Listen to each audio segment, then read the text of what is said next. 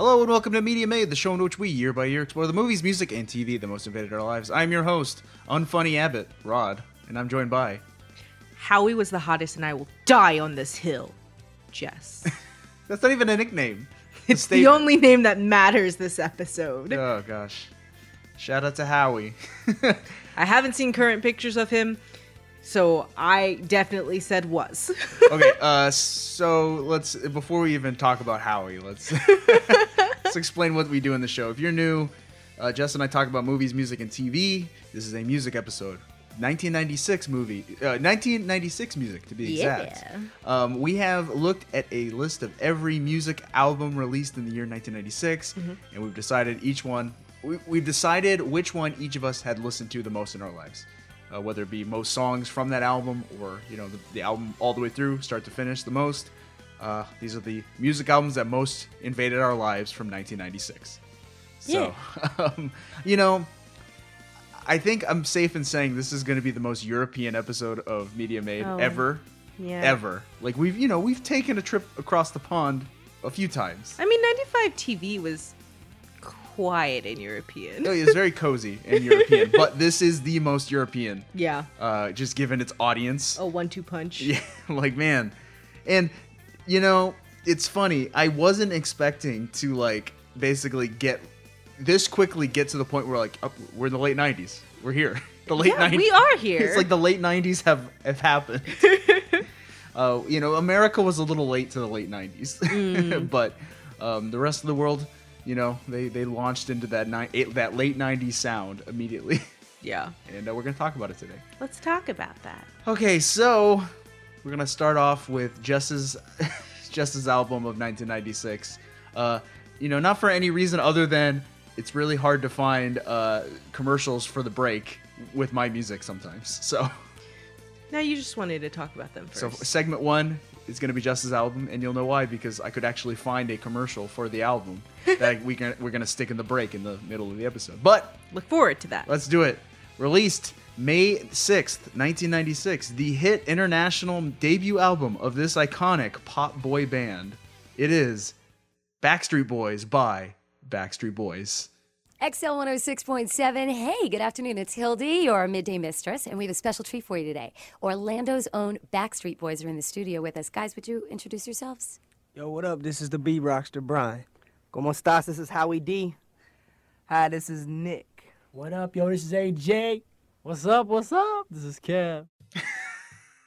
Uh, Kevin gets me every time. What's up? This is Kev. this is good. I'm like sorry. he, he sounds like the daddest guy. And he was. Brian gets me the most. Where this bro, just no, stop, stop. Como estas This is how we do. Yeah, how Are you insisted that I open up with that clip from because it was super cringy. Well, they they did it. They introduced. You got Brian, AJ, Howie, Kevin, and Nick. I knew them all. But you said them out of order. How are you supposed to say it? The same order they said it. No, no. And Howie first. Oh, so tell us why is this? Well, no. Before we ask why this is your album of '96, we need to explain something. This album is the 1996 international release Backstreet Boys. It is officially their debut album, but the, the the silly part is the United States did not receive this album in 1996. No. or ever. This album was never released like widely in the United States. Maybe it was imported. Maybe you can find it now on your streaming services. you can't. I- apparently not. It's not on Google Music. Nope. Okay, the Backstreet Boys. Have you ever asked yourself Yes. why the Backstreet Boys' first date, like first hit single in the United States was "Backstreet's Back"? All right, I had not. and you know you never ask yourself, well, where are they back from? They were never here. That's true. It's because the US got their second album first, sort of. What happened was, you know, this album dropped in 96, mm-hmm. the Backstreet Boys. It was a hit everywhere but the US. And then in 97, the Backstreet Boys released their second album, which was called Backstreet's Back, mm-hmm. internationally again to everybody but the US. and the US got a special compilation release in, that included all of the singles from their first album and their second album combined. That's so weird. And it was called Backstreet Boys. It's so weird. So there are two albums called Backstreet Boys, one from 96 and one from 97. Basically, you can think of it as Backstreet Boys International and Backstreet Boys US. so weird. So, when we were looking at the list of music albums from 96, we landed upon Backstreet Boys 96, Mm-hmm. the international release, and I named you all of the singles, and you were like, yes, yes, yes. Right? Just like that, just like a robot coming. Yes, yes, yes. but you determined it's like, yeah, I've heard the most songs from this Backstreet Boys album. Uh, and then when we sat down to listen to it, it starts out with, you know, everybody. uh," And I'm like, wait a minute, that's not on the album list that I looked at. And we just we we learned that there's this weird release schedule with the Backstreet Boys. The whole world got them 1st and uh, we said, what are we going to count this? And I I think I made the case that because the U.S. got a compilation album, none of those songs were from the original album Right. you know, it was from, it was a compilation. It was the greatest hits, and we haven't really done greatest hits for Media Made. We we typically just do, you know, OG releases. Right. So it made sense to count Backstreet Boys '96, Yeah. uh, and that's what we're doing. Yeah, so that's what we're doing it. Though, honestly, can I just say, knowing that these are American boys, their back streets are in America, Florida man. why did we not. Not that Florida man. Isn't, why did isn't why every did the- Floridian a Florida man? Regardless of gender. um yeah, like why did why why did how how come how come but why how come but why they said mm, boy bands they're kind of big I guess but we're not gonna give it to the U.S. It, it must have been a cynical marketing move. I don't know. So Maybe they were just like, "Hey, let's give them a test run in the you know in Europe before uh, we we we uh, we you know we uh, unleash them upon the United States." You know, yeah, I we, we got to give them a test run, make sure they're you know they're up to par, and then when it comes time for the U.S., we'll drop all the greatest hits on them. And uh, That is it- very cynical. It worked. it's like it worked, right? That that that count that compilation. Backstreet Boys album from '97 has all of the hits on it. Yeah. it has everything, everything That- you would want from a Backstreet Boys album. you know. even them coming back. So tell us, tell us your history of the back with the Backstreet Boys. You know, as I've said multiple times on this podcast, I didn't have friends, but all the cool kids were listening to Backstreet Boys or NSYNC, and sure I were. preferred Backstreet Boys. They were my choice group. I I mean, looking at some of the lyrics for the songs that we're going to discuss, adult Jess does not does not concur with a lot of these themes. But little baby 7-year-old Jess, she got down to some everybody. Get down, get down, and move it all around. Oh no. Um, so I I also grew up in the late '90s. Um, I equally saw the popularity of the boy bands. I was listening to a lot of Radio Disney at the time. Yeah. we've talked about this. Uh, when I like my first real, uh, other than like sing along cassette tapes, uh, my first real like music taste interest was Radio Disney pop hits. So I was listening to all the pop hits from you know probably '98 to 2003. You know Yeah. and uh, maybe a little, maybe even like 2002. You know, there's a point where I got bullied out of listening to this type of music specifically.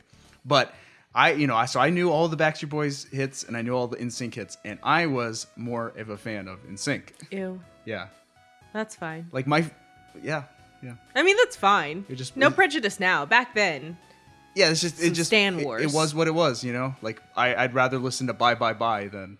Uh, well, that's a different era. Obviously, that song's better. Well, to me, like that's that's when I got Yeah, into it. okay, you know? fair, So fair, like fair. it was like the Radio Disney era I was listening to is like you know Millennium by Backstreet Boys versus No Strings Attached by NSYNC. Okay, you know? fair. So all of those hits were like what I remember from that period. I'll give it to you. Yeah, and then I got bullied out of listening to boy band pop music, and I wrote off music forever You can listen to them school. now. I can, you- and I do. I, I I hear if I hear NSYNC or Backstreet Boys in the supermarket, I'm like, Singing along. you know, I'm like, you know, this is good. Like, Yeah. It's it, you know, it's reached 20 years later. I'm like, yeah, okay, this is this is, it's dumb, but it's you know very catchy and, and good. Does that mean you can listen to some of my current boy band likes? Uh, maybe in 20 years if they stand the test of time. You know, I just started hearing "Baby" by Justin Bieber in the supermarket, and I thought to myself like, is it the same? like I hate it. I hate Baby. It's horrible. Like I hate that song. You don't like children singing. I don't. That so that's the that's the main problem. But in another 10 song. years, I'm going to be like, yeah, okay, Baby's fine. But I don't want to be that. I don't want to. it's, it's a little. I don't think you'll like it because the refrain is annoying. It is not very it's annoying. it's not the young. Ju- well, okay. Also, children's voices you don't like. It's not young Justin Bieber's voice. It's the baby, baby, baby over and over. Oh, yes. it's horrible. Uh, but yeah, this. Mm. But you know, I think you'd like pretty much, which is a current boy band that I really like. That's English. That you'd be able to understand the words. I uh, I will say, you know, with age, I've come to realize that Backstreet Boys is the better boy band of the era. They are. Yeah, yeah. Okay, so let's talk about how this project came together because Alright. uh, the Backstreet Boys is really a project. Mm-hmm. It was. It's less a band until later. So now we're gonna you're gonna have an understanding of the making of the band. It, it, it very much was a very corporate uh, Yeah. business process. Um, uh, I will say, after doing all the research, because I'm going to tell you where all these men came from, right? All, all the boys. Their mothers. The Backstreet Boys. I'm going to tell you where the Backstreet was and who are the boys. All right. And uh, I, I will say, I have a newfound respect for every member of the Backstreet Boys. Nice. Like they are all they are all very talented people. I'm sorry. There's one that I don't like. I'm just saying, like how you know what they you know what they were doing before Backstreet Boys. Okay. I'm like, oh wow, yeah, they were very multi-talented people. nice. Okay. Change my mind. Lay it on me, stud. All right, American businessman Lou Pearlman, Why does that name sound familiar? uh, coming off of a failed aviation venture in the early '90s, reportedly became fascinated with the success of pop boy band New Kids on the Block. Ah. So uh, Lou Pearlman, uh, he's he's like he's like the villain of the story. Oh, okay. He has a very shady he history. sounds. He has a villainous name. He has these. Uh, he's the subject of several true crime documentaries. Yeah, like sorry, my eyes got really wide, kids. I don't want to like you know go too in depth into Lou Pearlman's like issues, but let's just say like he was like the pop boy band mogul of the late '90s, early 2000s, and then you know like all the details came out, and you're like, oh wow, he's the villain, he's the heel. Yeah, when you say like that pop mogul, it makes me think of current pop moguls. I'm sure it's very much the same. Oh no! Uh, oh no! So Pearlman formed Transcontinental Records with the intent of replicating the boy band business model. He saw New Kids on the Block and he's like, "Oh, well, they're they're like not only popular in music, they're, you know, doing, you know, guest spots on TV shows Like all and, that. You know, commercials, merchandising. He just saw the money signs and he's like, "I'm going to make my own boy band." Right. So, as part of a $3 million talent search, Pearlman placed an ad in the Orlando Sentinel to compose a vocal group in 1992. Uh, he spent the next several months auditioning hundreds of young performers for the group. Okay. Uh, the first singer to audition for Pearlman was Orlando, Florida native AJ McLean. AJ. Uh, though the ad sought male performers between the age of 16 and 19, McLean auditioned anyway at the age of 14. Oh, he was a baby. He was a baby. Uh, McLean had been pursuing an entertainment career since an early age, having trained extensively in dance, performed in over 20 school plays, starred in a 45 minute one man show for a local Latin festival, and acted in Nickelodeon series Hi Honey I'm Home, Welcome Freshman, and Guts. That is quite the CV for a 14 year old. He also appeared in the 1986 film Truth or Dare. Wha- Yeah. He's not the only prolific performer of the group either. Like, Okay. yeah. I, like I said, I was like, oh wow, I am very impressed with these young I people. I hate young people who have such great talents. It makes me feel like I've wasted my life here at 30. I want to I will hear no more. Uh, McLean was hired and officially became the first member of the Backstreet Boys. Uh, he was followed by Howie Dorough, Nick Carter, Kevin Richardson, and Brian Littrell. Uh, by April 20th, 1993, the group's lineup was complete. Uh, so let me run down every member, you know, every remaining member and tell you all the wonderful things they did before they turned 15. Save Howie for last.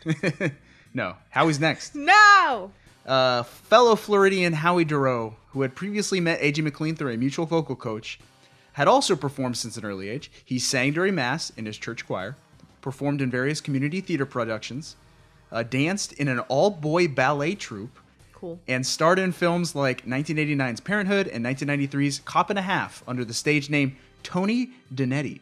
After Dorough's Backstreet Boys audition, Pearlman's people lost his headshot and his contact info.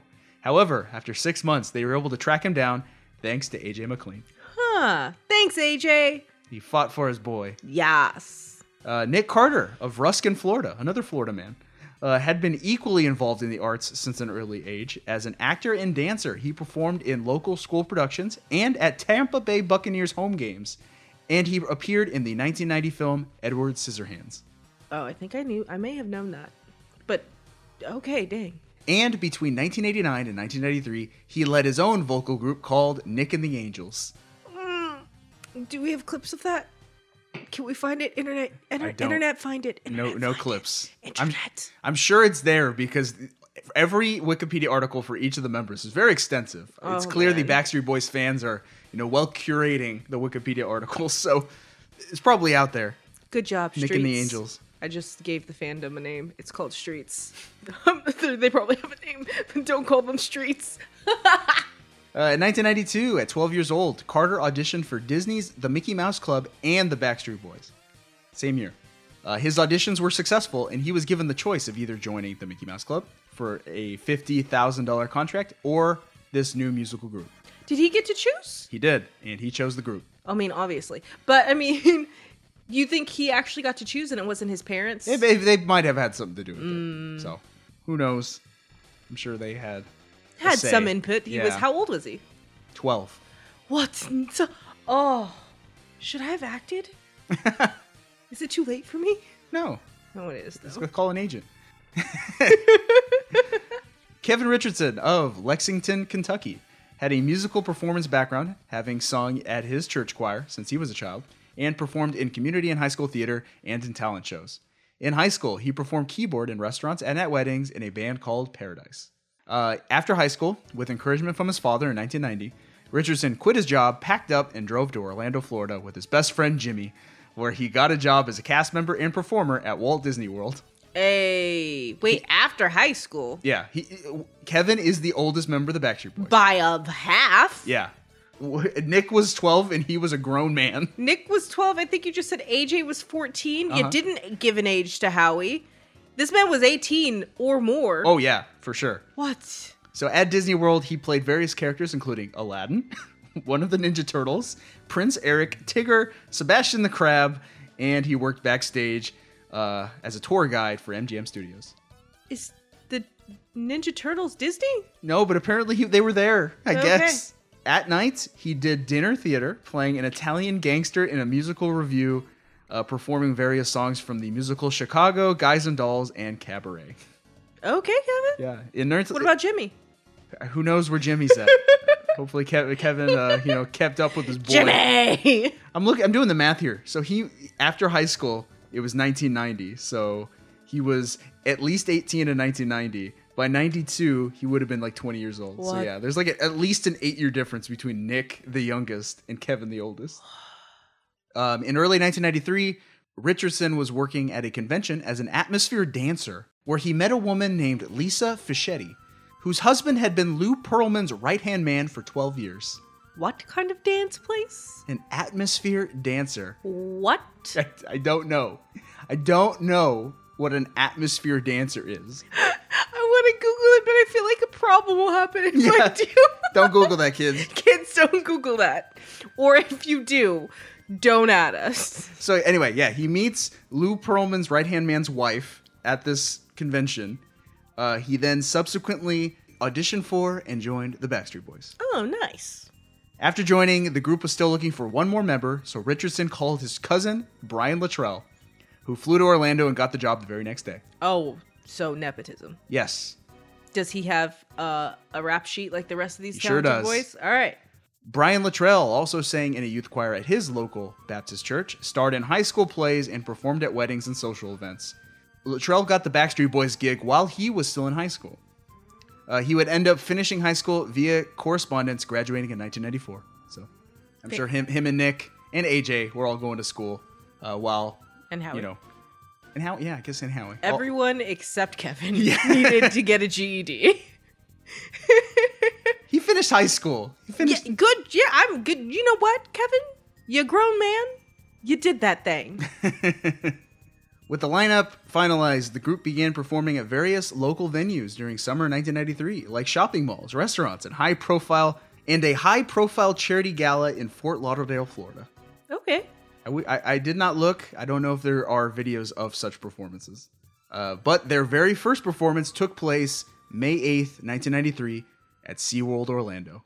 That's That's their first. that's inspiring. I'm imagining what the lineup looked like with Kevin as a very tall grown man amongst all these prepubescent boys. it must have been like the freaking Jacksons, right? You? Wow, You yeah. got Jackie, who's like, you know, 20, and then little Michael, who's like, you know, 8. Yep. That that tracks. Yeah. There has to be pictures. There has to be pictures. And what about their name? The Backstreet Boys. Oh yeah. Pearlman named the group after Orlando's Backstreet Market, an outdoor flea market which was also a teen hangout. That's it. Orlando Backstreet. You want to go there when we visit Florida? We're never visiting Florida, kids. hey, kids, if you're in Florida, we will not be visiting you. We'll look at we'll, we'll look it up on Google Maps. In late 93 and early 94, the Backstreet Boys toured schools across the United States, building a fan base while trying to get a record deal. Uh, Mercury Records nearly signed them in 1993, but the deal fell through at the last minute because longtime Mercury recording artist John Cougar Mellencamp threatened to leave the label if they got into the boy band business. That's Th- okay. thanks, John Mellencamp. that's that's annoying. Just give just just give young girls their boy bands and young boys. I was like, John Mellencamp, like, what are you doing in 1993? You big old melon. Uh, in February 1994, Jeff Fenster and David Renzer of Zomba Jive Records saw the group performing at a local high school in Cleveland and signed them to their first record deal. Cool. Uh, for the next year, Backstreet Boys recorded songs for their first album in Orlando, New York, and Stockholm, Sweden, Oh, working with songwriter producers like Max Martin, Denniz Pop, Kristian Lundin, and Tony Coutura, names who would go on to produce hits for acts like NSYNC, Britney Spears, and Celine Dion. all right. Oh, Celine Dion. Yeah, Didn't Like- see that one coming in those list of names. I don't know if Celine Dion was in the Lou Pearlman machine, but Britney Spears and NSYNC Yeah. absolutely were. Yeah, they so were. this is this is his like house group of songwriters. Okay. They would go on to be that. Got it. Got it. Got it. Yeah, got yeah. But this was like you know them coming together to write the Backstreet Boys' first album. Backstreet Boys' self-titled debut was finished in spring 1996. The album was first released in Germany, then in various countries around Europe, South America, and Asia. Though Canada eventually got the album in October 96, it was never released in the United States. So strange. Yeah. Even Canada got it. Canada. Is that where Canada is? You pointed in that direction. Yes. Oh. That is Backstreet Boys, their first album. You want to jump into the music here? Yeah. Kids, don't let nostalgia win you over. Listen to these. Th- I mean, I'm still going to win this episode, but nostalgia, j- just remember when I'm tearing these things apart, it's tearing up my heart. Oh dear. Is it in sync? You're tearing me apart, Lisa. All right, so we're gonna start out our musical journey with the Backstreet Boys with their first hit, first real hit in Europe and the United States. This was their first single in the U.S. as well, and that song is "We've Got It Going On." Everybody grew to the music. Everybody jam.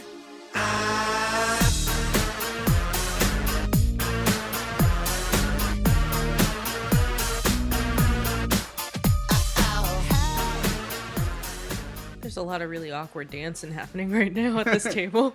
So uh, that is we've got you know, the, the the beginning to we've got it going on, and oh man, like I feel like musically we we haven't quite got out of the uh, the Latin influence, the Latin craze of the mid '90s in the early '90s, you know.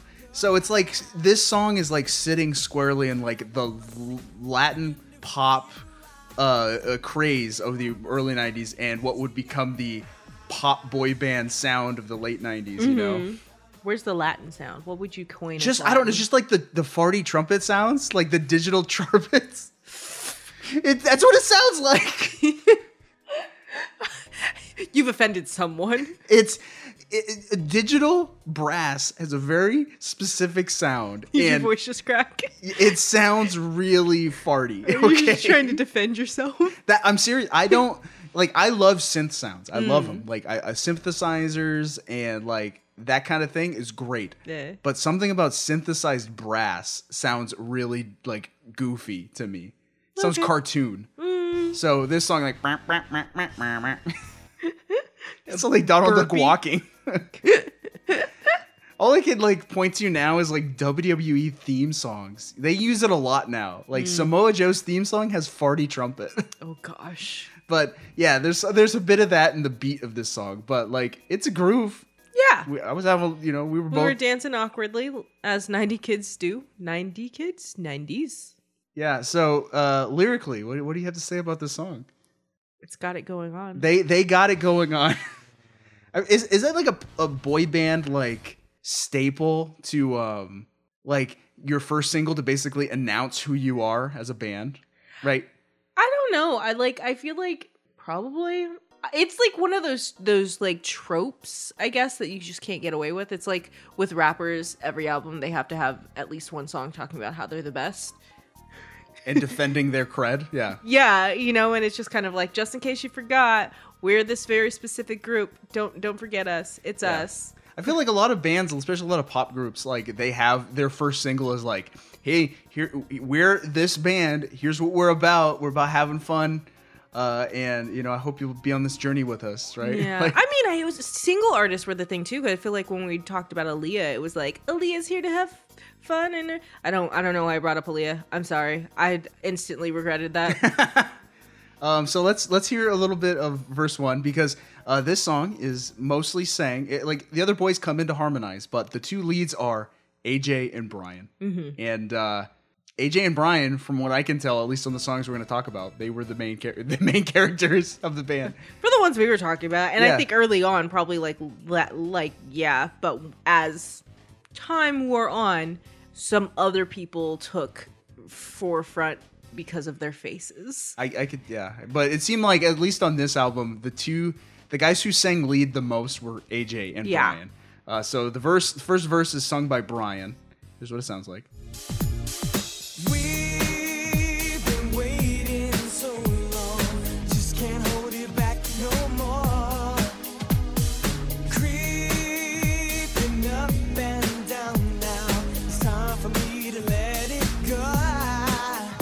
Here comes waiting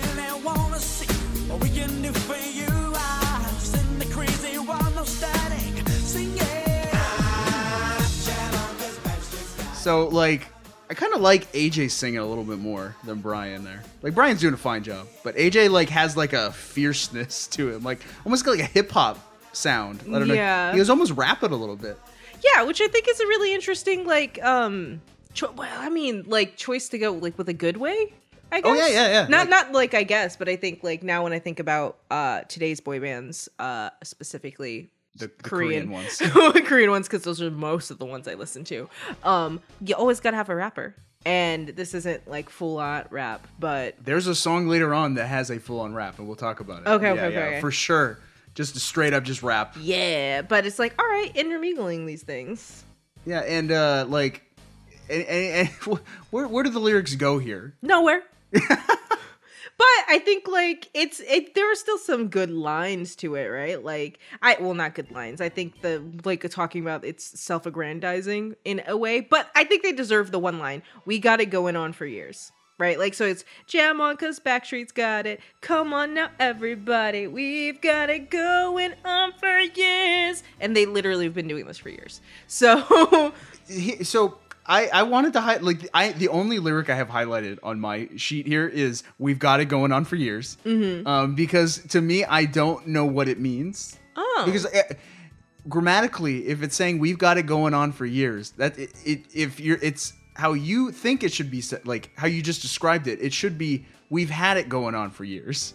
That's fair. we've got it going on for years only makes sense to me if it means that hey we got a lot in the tank and we're gonna go on for years mm-hmm. we've got it going on for years meaning like there are a lot of years ready you know in, in store for us Yeah. where we're gonna have it going on I totally get that. That's the only thing that makes sense. So it's almost like a proclamation. It's like, hey, we're the Backstreet Boys. We're here, and we're going to be doing this for a long, long time. And they They're true to their words. True to your words. That's a different one. That's a different band. That's a different boy. band. Um, I mean, yeah, but I also think like uh slang. I don't want to say ebonics. That's not the word, but I think like slang, right? Like sometimes you say "got it" oh yeah, instead, so it's still meaning like I don't know. Um, but either way, your definition or my definition, and you know they're right. They they they've been doing it for years, and they're gonna keep doing it for years. And then uh, verse two comes in, and uh, I said that AJ is straight up just channeling Michael Jackson. Uh, let's let's hear a little bit of that.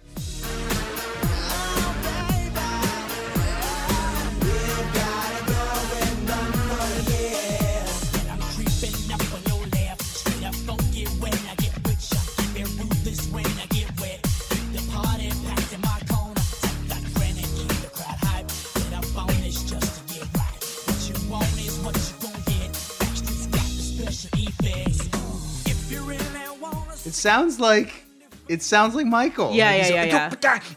Yeah, You know, he's like- doing like the vo- vocal strain in the same yeah, kind of way. the in the like vocal hiccup thing that Michael does, right? Yeah. So. I was like, hey, if you're gonna crib from somebody, crib from the best. That's right? very true. So yeah, you know, you hear people say like, oh yeah, Justin Timberlake just stole everything from Michael Jackson. So did the Backstreet Boys. Steal. They were influenced by. Yeah, but th- There's nothing you could steal from the King of. It's clearly his. Yeah. I was like, I, I don't dislike the singing. It's fine. Yeah. And the, and the groove is fun. Yeah. I'm having a good time listening to it. But like the lyrics are just dumb. Yeah, no, that's dumb. It's like one of those things though that I like like to put in the background because you're just like, yeah, got it going. Their vocals are on point. Yeah. The, this the song itself is stupid. Like even that part that uh AJ sings, I think is I literally wrote creepy and then another thing. uh well, I'm creeping up on your left, straight up funky when I get with you. And I'm like, please don't creep up on it. Please announce your announce yourself, AJ. Announce yourself. And then the following like, keep it ruthless when I get wet. I said, shut up, you're 12. What does that mean? What does that mean? It means shut up, you're 12. it means I don't care if you're actually 14 now. Shut up, you're 12. why is this why is this young boy wet? like what does that mean? I don't know. I don't want to Is know. he sweaty? Ew. Why is it ruthless? Ruthless aggression. I hate the uh, the last two lines of the ver- uh, of this verse. uh, what you want is what you gonna get. Backstreet's got the special effects. Uh, He's got the special effects. I was like, Uh. what does that mean? I don't know. What does wet mean? I'm just telling Maybe the, the special effects are like a hose to make you wet. I was just like, hey, what sounds with wet? what sounds effects. with wet What rhymes? Oh, what is a wet sound? special effects. I mean, maybe maybe they, you know that was maybe a discussion at the time in like '96. Like movies had, you know, there's a more uh, increased focus on special effects in movies, It's weird and I don't like it. You're 12 and I don't like it. or maybe it's like you know people confused uh, the dust in the Lion King. It, it was supposed to say SFX, special effects, and people confused it with sex. So maybe it's innuendo. Wow. But read it, read it as if it wasn't special effects, but sex. Uh, what you want is what you gonna get. Backstreet Boys with spa with sex. Uh, Backstreet Boys with sex. Uh, all these children are of our age, and Kevin is not. Well, and, and the next year they're going to be asking people, "Are you sexual?" Right? right? no, But that's what they say. I don't care. I'm just saying there was sex appeal from the start, This is very even true. though there's like a 14 year old. yes. Are they 14 at this point? It was. I think yeah, yeah, yeah, yeah. No, they're totally. Good lord, they were so young. Uh, so uh, a few things about we've got it going on. Uh, it was like I said, their first and leading single from the album. Um, it, it was released in Europe in '95, and it reached the top 10 in several countries like Austria, Belgium, France, Germany, the Netherlands, Scotland, Switzerland, and the UK. Nice. So yeah, it was it was it was a pretty dang it was a pretty big hit from the very start. Pretty catchy. I was reading some like interesting notes about it. So like this this song was written in Sweden. Like they they brought it to you know they were brought to Stockholm specifically to record this song. Mm-hmm. Um, and they ended up finishing it in just two days. So the producers then suge- suggested, hey, why don't we just record a new another song right after? And that's how they got the song "Quit Playing Games with My Heart." So, uh, "Quit Playing Games with My Heart," which spoiler alert, we'll talk about in a second, um, almost didn't get recorded but it was because we've got it going on with such a smooth Such- process. so quick. yeah. They were so into it. Um. So. Uh, well, you know why it was so smooth because we've been waiting so long. They just we can't hold back no more. That's a lyric. That's that's a good lyric in here. I, I mean, that's it's true. It's- yeah, it's the truth. So another interesting thing about this song in particular is um, I think it sheds light on where music was in Europe at the time. Okay, now a, a genre of music that was more popular in Europe way before it was popular in the U.S. was like dance music, mm-hmm. your your electronic dance, EDM, house music, Right. All all all of those different subgenres of EDM were mega popular in Europe. In other parts of the country, not so in the U.S. Right? Mm-hmm. When was the first time you heard electronic dance music like for real? Do you I- remember?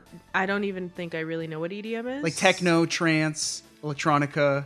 I don't know that I've ever I've ever partaken of Like- that particular fruit. Wow. Okay. Because like, I'm not not like in a bad like not in a like oh I'm staying away from it I don't like it I just don't think I've ever like maybe I'm sure. is Maybe, MGM house I don't know what that is. what M- mm, mm. MGMT. yes Uh, that's that's like more electronic. That's electronic pop. Yeah. okay then I have no idea No, I was like I would say most Americans their first real taste of EDM, that kind of music was um, Daft Punk. Daft Punk is definitely electronic dance music, and you know I- of the similar vein. But anyway, so like the only reason I was like, you know, uh, uh, exposed to EDM early was because I had cousins on the internet, mm-hmm. and my cousin would you know base, you know pirate a lot of music uh, and then burn CDs for my older sister, and then we'd end up listening together. So he was actually burning a lot of trance and techno CDs in the early 2000s when the U.S. was like that kind of music had, was far from mainstream at the time. So like I remember being in sixth grade, I was in a classroom and like a teacher or an instructor asked, "Hey, what's everyone's favorite type of music?" And I raised my hand and said, "I, I like techno and trance." And she was like, "I've never heard that before." trendsetter at a young age Yeah, I've never heard that before. And so, like, like I said, it is not mainstream, and I wouldn't say it was mainstream until Daft Punk and like Madonna and like Lady Gaga, like, kind of helped push it up into the mainstream. yeah, Yeah, Mm-hmm. I believe like, and you. now you know now EDM is very popular. It's in you know it's in a lot of ED, you know, a lot of pop music, especially in like you know the late 2000s, Mm-hmm. 2010s. Like yeah, I'm sure I've I've had. LMFAO was definitely drawing in your your EDM and I only know that one song by them I just worked out something he's sexy and he knows it. that's the one the, the sexy and a note that's the only There's song some EDM in that. Okay, okay. Yeah, so it's- I, it's- that's what I'm saying. I probably yeah. have heard it. I just have never like had the label of like, oh, that's what this is. I'm like, okay.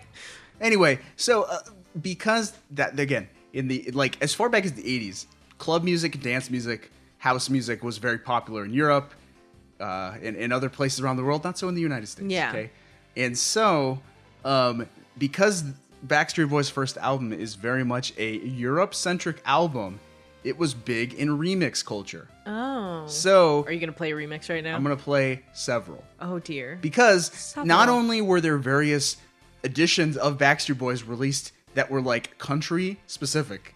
Mm-hmm. So it's like, yeah, the UK they got their own special version of Backstreet Boys. So did France. So did Germany. So did Sweden. So did South America. You know, Mm-hmm. it, it was Italy, right? It was just everybody got their own special version of, of Right. Backstreet Boys, and each edition had different remixes of the songs. And the the song that was remixed the most was "We've Got It Going On." Um, of all the different editions, I found at least twelve remixes. Oh wow. I'm not gonna play them all, but I'm gonna, you know, I, I got a, you know, a good selection here. And I just want to play. I want to show just how different we've got it going on sounds when, you know, basically somebody a DJ remixes it into their own style, and uh, yeah, they mold it in some pretty weird ways. So we're gonna start out with, we've got it going on, the TNK Harleston mix. What? Okay. so here we go. Everybody grew to the music. Everybody jam.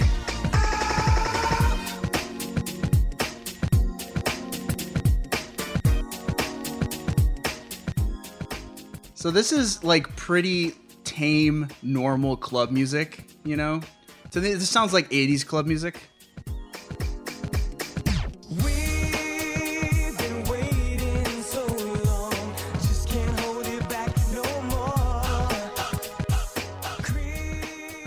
And they're not doing a whole lot to even Yeah. like manipulate the song too much. It's pretty standard. Just the the backing instrumentation is a little different, Right, right. But at the you know, I would say this type of sound underneath is very traditional '80s club music.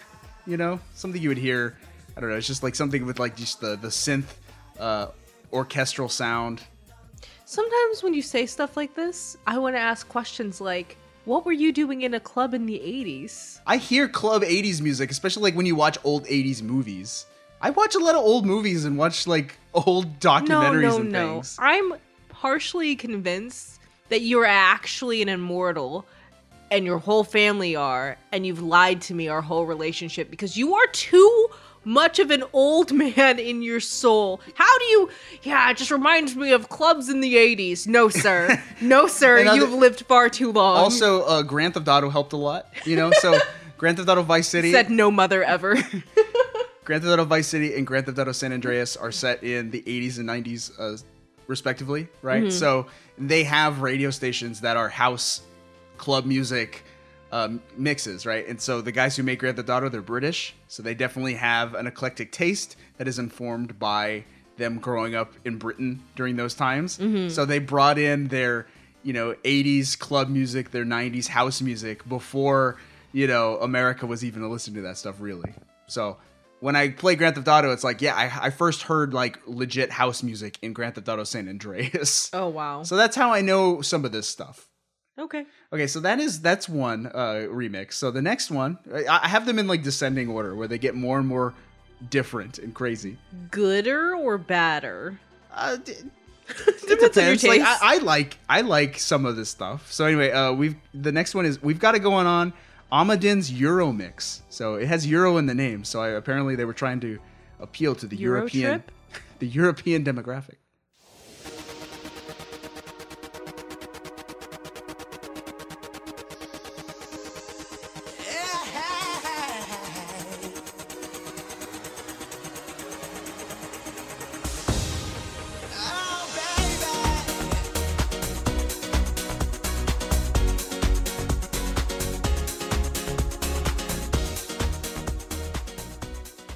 Definitely is more dance. This definitely feels way more European. Th- this is definitely a very European sound, and this is the type of like it's a little older, right?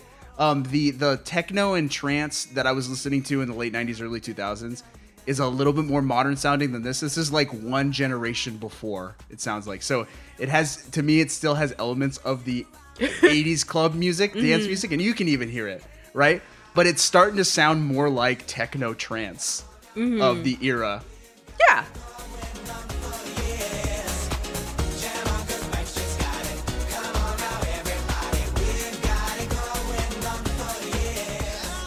And still, I think the the song still suits it pretty well. You mm-hmm. know, like the beginning, the intro is just like you have a lot of yeah, yeah, yeah.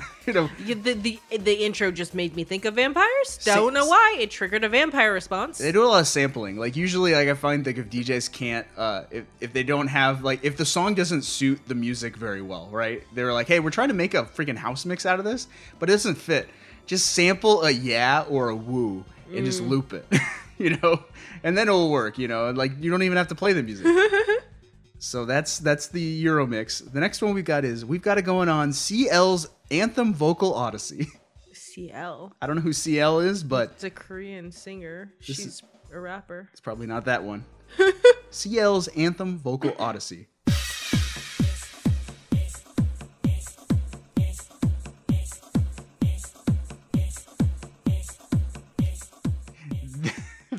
What? This is techno, okay?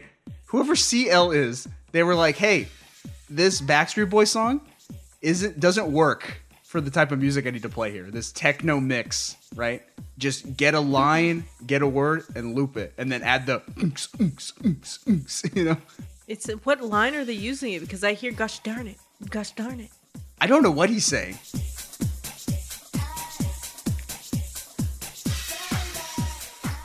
Sounds like gosh dang. I Gosh hear dang. I hear some hey, I hear some baby. I do hear those in the background. Yeah. Uh, uh, this, by the way, this this mix, this mix is eight minutes long. No, turn it off. Know, now. hold on. Th- th- th- That's you know a lot of like progressive trance, progressive techno. That's what they did. Like they're just very long mixes because I would imagine it's because it makes the DJ's job easier. So I'm gonna skip ahead a few minutes here just to see if it changes at all.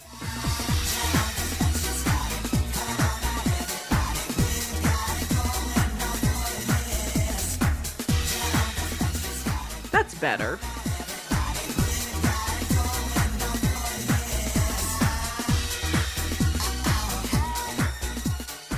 It, it's still again, it's like he found a place for the lyrics and all that stuff at least. Right. I also really like whoever did the mix did their own custom keyboards to it. Like they mm-hmm. actually like played the, the synths along with the chorus, like do do do do do do do. I kind of like that. So I'm like, I this this type like the intro's a little long with A li- little? with the unks unks. It's a little too long, but like definitely like my college listening years. You know, this would have been on the background as I studied or wrote pa- papers. Like this is my this is the type of music I was listening to in college. You can still do it. Next time you write an editorial, just put this on. Yeah, because it's long, it's chill. There's not a whole lot going on, and like yeah, you know, and it, it I like it. What do you mean there's not a whole lot going on? We got it going on. They've got it going on, but it's not a lot. we've got a little going on. they didn't say we've got a lot going on for years. uh, so yeah, I I dig it. This this is techno. Like this is good stuff. All right, and the last one I've got is also eight minutes long. It's called "We've Got It Going On." CL's Real Butch Dub. um, maybe offensive. I, I guess I don't know. Let's see what it sounds like.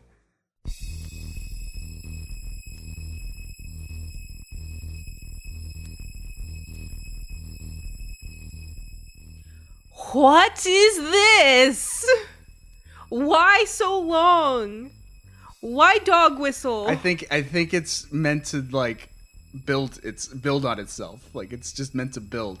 So I'm gonna yeah I'm gonna I skip. hear a- some stuff happening. I'm gonna skip. I'm gonna skip ahead a little bit and see if it changes.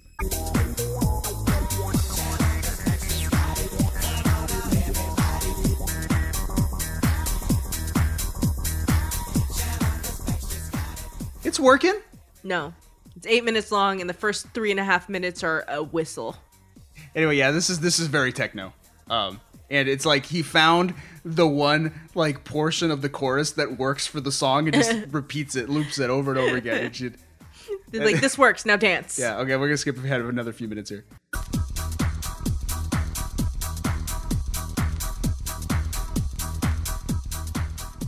I, I'm pretty sure this is the one I, I chose for last because it like com- like it gives up on the Backstreet Boys stuff. It's like, yeah, okay, w- we've had enough of the Backstreet Boys. Let's just write a cool techno song. and th- this is the good techno song. so, yeah, that's our interesting foray into techno music. I want to indulge myself because I don't think we'll get another chance to talk about techno trance, even though it was a genre of music that invaded my life, just not the mm-hmm. most. So you used so you used my segment to propagate more of your stuff. Yes, but also it's How related dare. because it's very important for the the album's release. Mm-hmm. You understand? Europe, this music was popular. Mm-hmm. This is a European album. Look at all this justification and backdoor pilots you got going on. Yeah. So that's we've got it going on. Did they have it going on? For years. All right, next song we're going to talk about is called Quit Playing Games with My Heart.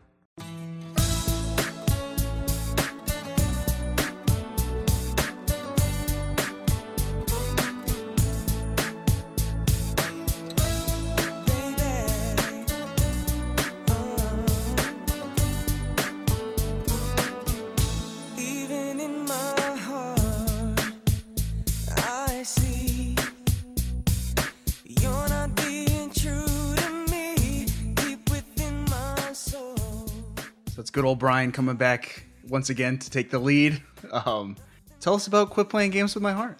Who's playing games with his heart? Baby. Why is Baby doing that? We're not sure. Baby, why you do this? what does it mean to play games with one's heart? You know, I asked questions like this on a different song we'll talk about later, but I didn't ask it for this one. Um, what what what constitutes games with my heart?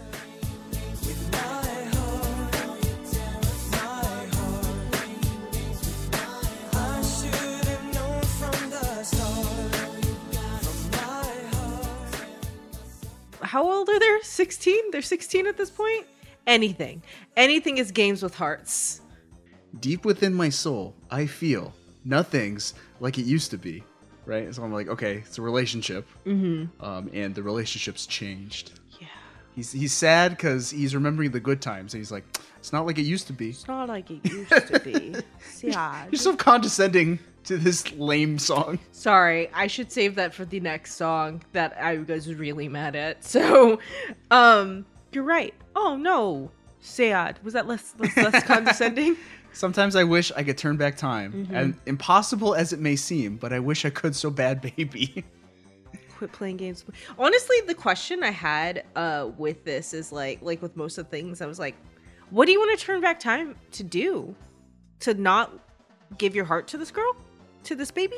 Well, I mean, it's sort of like young love. Like, oh yeah, you know, our relationship was so good when it started because you know we had this new, fresh, exciting love, and now it's routine and lame, and you, uh, I don't know.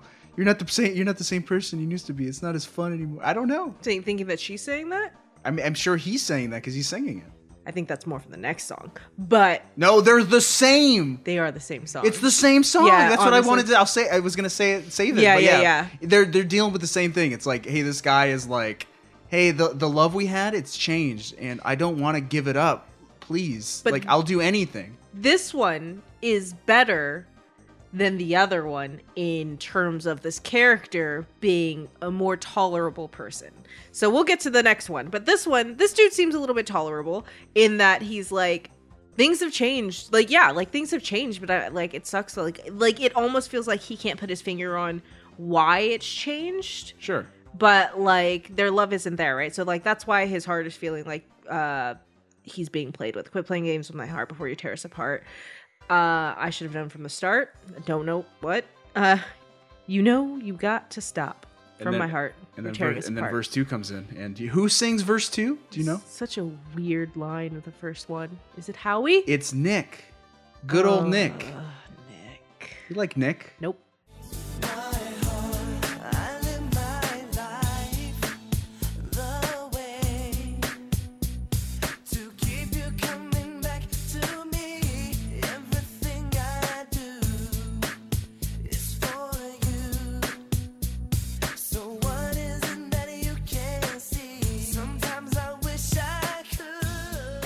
What's your problem with Nick?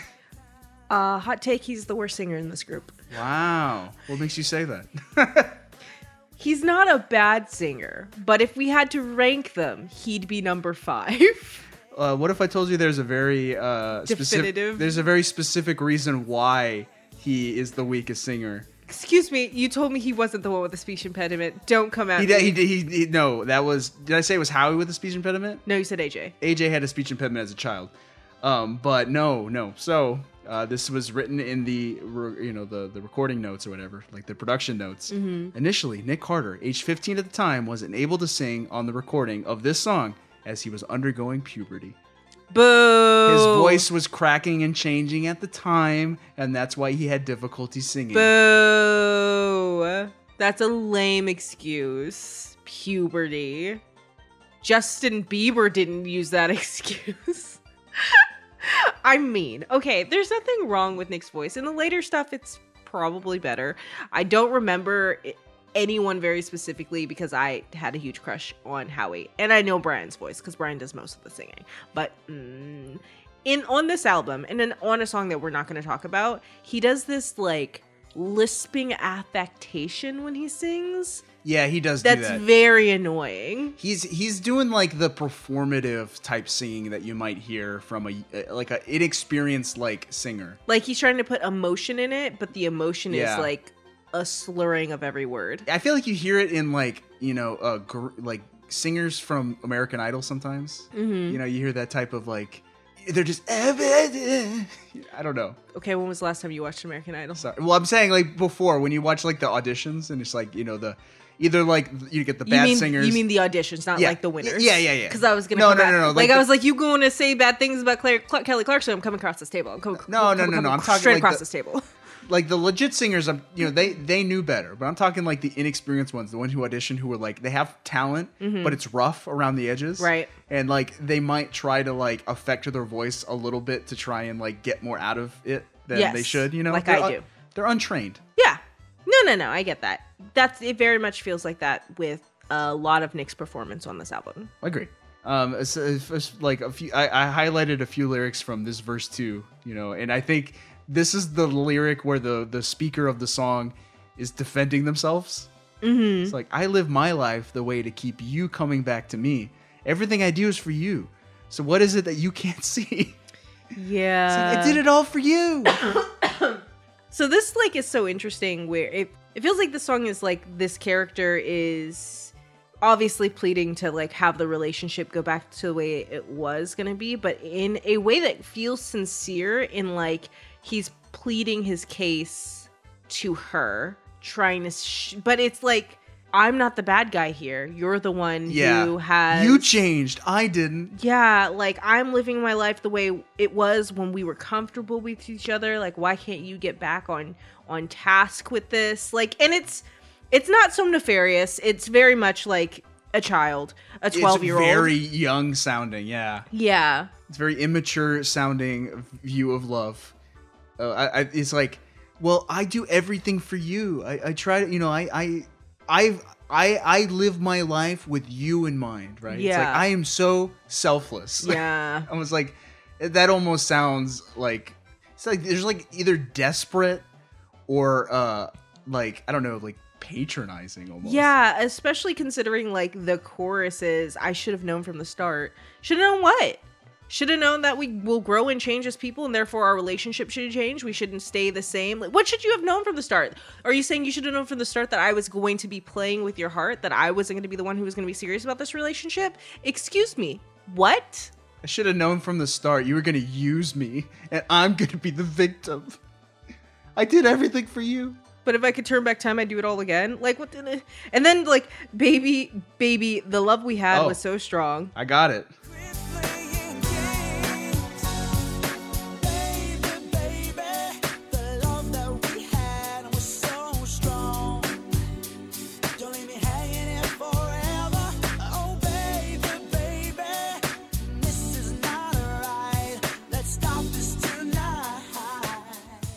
Was that you were, Yeah. you were quoting? Yeah. Sorry, I had started like rocking out again because yeah, I- you know the the lyrics, Are very simple and dumb. but yeah, they they the music, Standard pop music fare. yes, but nostalgic pop music. Fair. I will say, like musically, this is the song that like sounds most like what you would hear from later Backstreet Boys, like from their next couple albums. I Mm-hmm. Feel like um, we've got it going on, and a lot of the other songs on the album um, definitely sound either you know unrefined or very specifically catered to the European market. yeah, Um, as we talked about. yeah, But this song, it's like, yeah, this is a Backstreet Boy song, and it would have fit perfectly on Millennium or Black and Blue. Mm-hmm. Yeah. it's like you naming all them albums. I know because I did all the research. You're this is true. I don't know any of a- after that. and uh yeah, it's, it's like, ba- oh baby, baby, this is not right. Let's stop this tonight. Like, I put my foot down. Let's Like we're no longer fighting. We're back to what we need to be. Like Yeah. because our love was so strong. stop. What, dude? Don't leave me hanging forever. like- Hanging on what? I feel like she's been pretty. Like it almost sounds like okay, not here, but I feels like what? Like, like what? You you guys need to have a DTR. You guys need to like really talk about what this relationship is. So don't leave me hanging. Meaning don't like keep me on the line. Like yes or no? Are we still are we still a thing? Are we gonna make this work? That would make sense. But like, yeah, I think it's hilarious that he goes, "Let's stop this tonight," as if he wasn't just spending the whole song c- accusing her of changing, and Right? he doing everything correctly. so you've been playing games with my heart. Let's just stop it. just no more.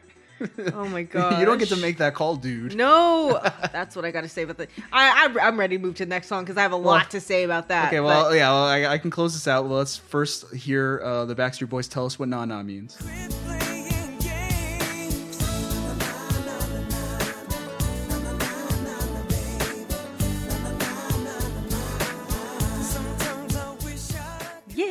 Cool. na na na na. um, uh, I have a few facts about this song, by the way, because like this, at least in the U.S., this was like the big hit from this collection of songs. Mm-hmm. Uh, Rolling Stone ranked this song number 26 on their list of 75 greatest boy band songs of all time in 2020. Oh, Yep. Uh, so yeah, and you know, um, I have a special surprise for this song as well. As I mentioned, every region got their own special version of Backstreet Boys, this album, and um, not only did those different versions come with different remixes, they also included bilingual versions of the songs. oh, Not all, not all the songs. Not every region got their own special bilingual version, uh, but some did, including Italy. So I have for you a song called No, no more talking. Just put it just in my ears now. In my ears now.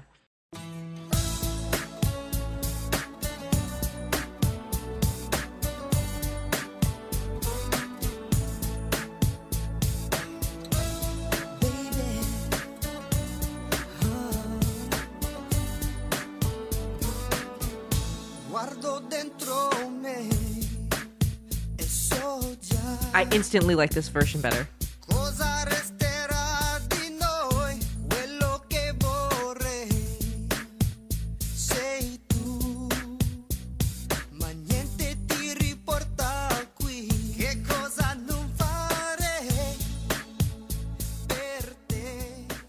So uh, that is, ex- excuse my Italian, but Non puoi lasciarmi così, sung by Howie and Kevin. Yes. Oh yeah, so uh, let's let's skip ahead to the chorus here.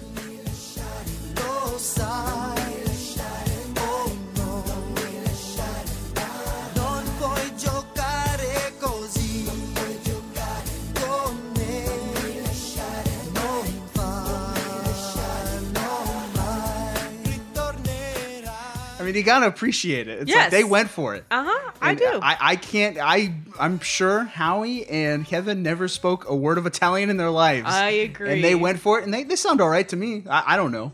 yeah. They, Oh, they might sound laughably bad to an Italian, but that's fair. I have no idea. but to me, it's like, yeah, they're fine with me.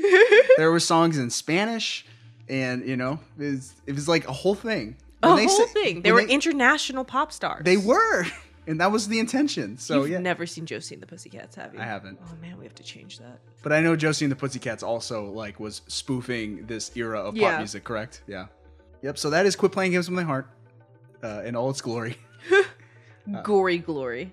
Uh, next up, we're gonna talk about a song that I guess Jess hates.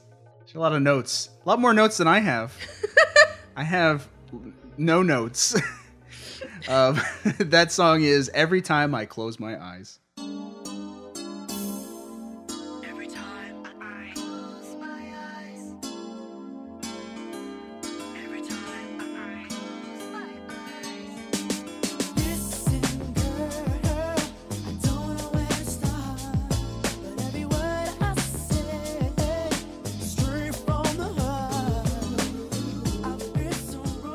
Definitely has the most um, modern R&B sound of any of the songs that we listen to. You know, like it has a very I don't know if Boyz II Men is quite right, you know, and it's definitely not- like it's definitely a you know a development of the New Jack Swing sound that we we talked about in previous episodes of Media Made. Yeah, yeah, yeah. But like this, I don't know, this song definitely has a more of an R&B uh like flavor, Mm-hmm. you know, compared to like your your more pop dance stuff that we just heard, you know, or even Yeah. the pop ballad. yeah. Uh, so I I dig the song. It sounds good to me. It has a groove. You dig the the musicality. Yeah, yeah, yeah, yeah. Yeah. There's. Yeah. And then you know, of course, you get your chorus, and it sounds like this. Time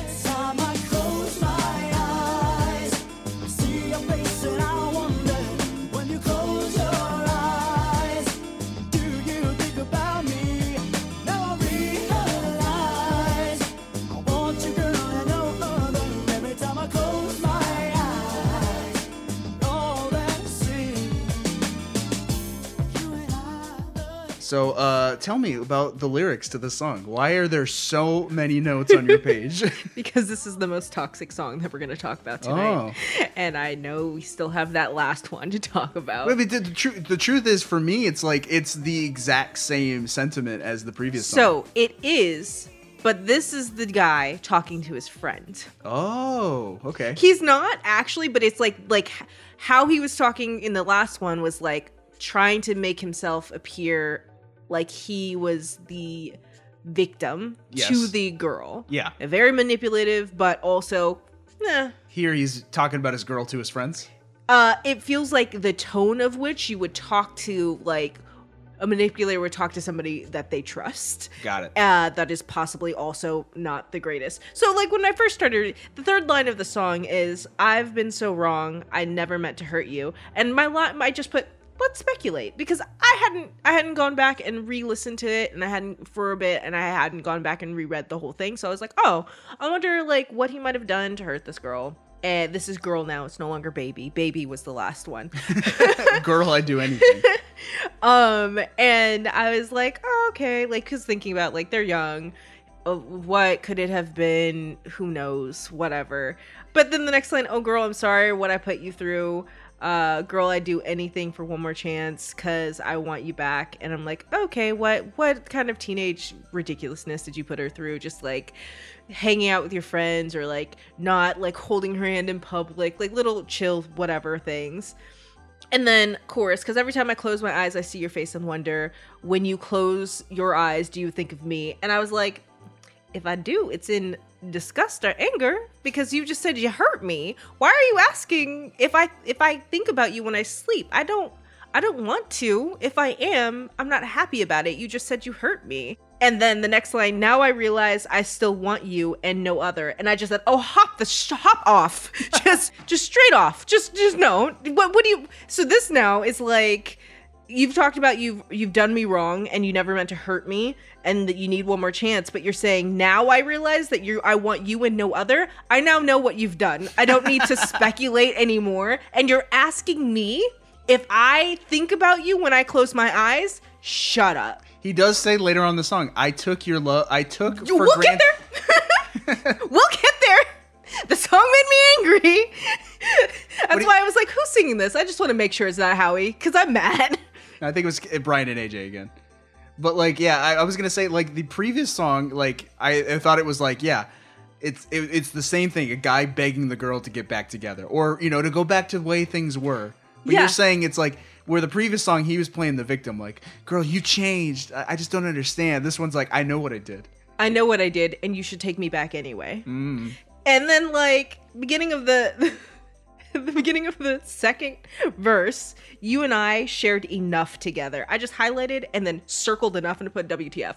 What do you mean? What do you mean? It was you enough for you to not to to not leave me hanging. It was enough for you to take me back.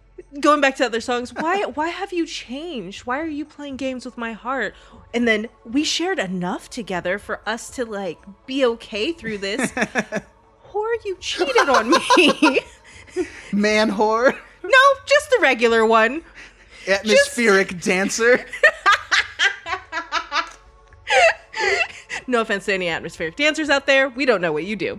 Um, anyway, and then it's just like even in that same core verse, it's like towards the end of it, but I'll keep on trying till the end. I put, please don't. Baby, I need you back with me. But I don't need you. And I said more upset words. like, what? I took for granted the love you gave to me. I'm so mad. And then when we go back to the chorus, and it says again, because every time I close your eyes, my eyes, I see your face and wonder. When you close your eyes, do you think about me? Now I realize that I want you, girl, and no other. My note here is this makes me more furious after reading the second verse. like the first time, I was like, hop off. But after the rest of it, I was like, hop off into a ditch. what is wrong with you? Well, speaking of atmospheric dancers, uh, let, let's because we haven't really heard Kevin take the lead. Really, you know, we heard him sing in Italian, but let's let's hear him really take the lead here in verse three.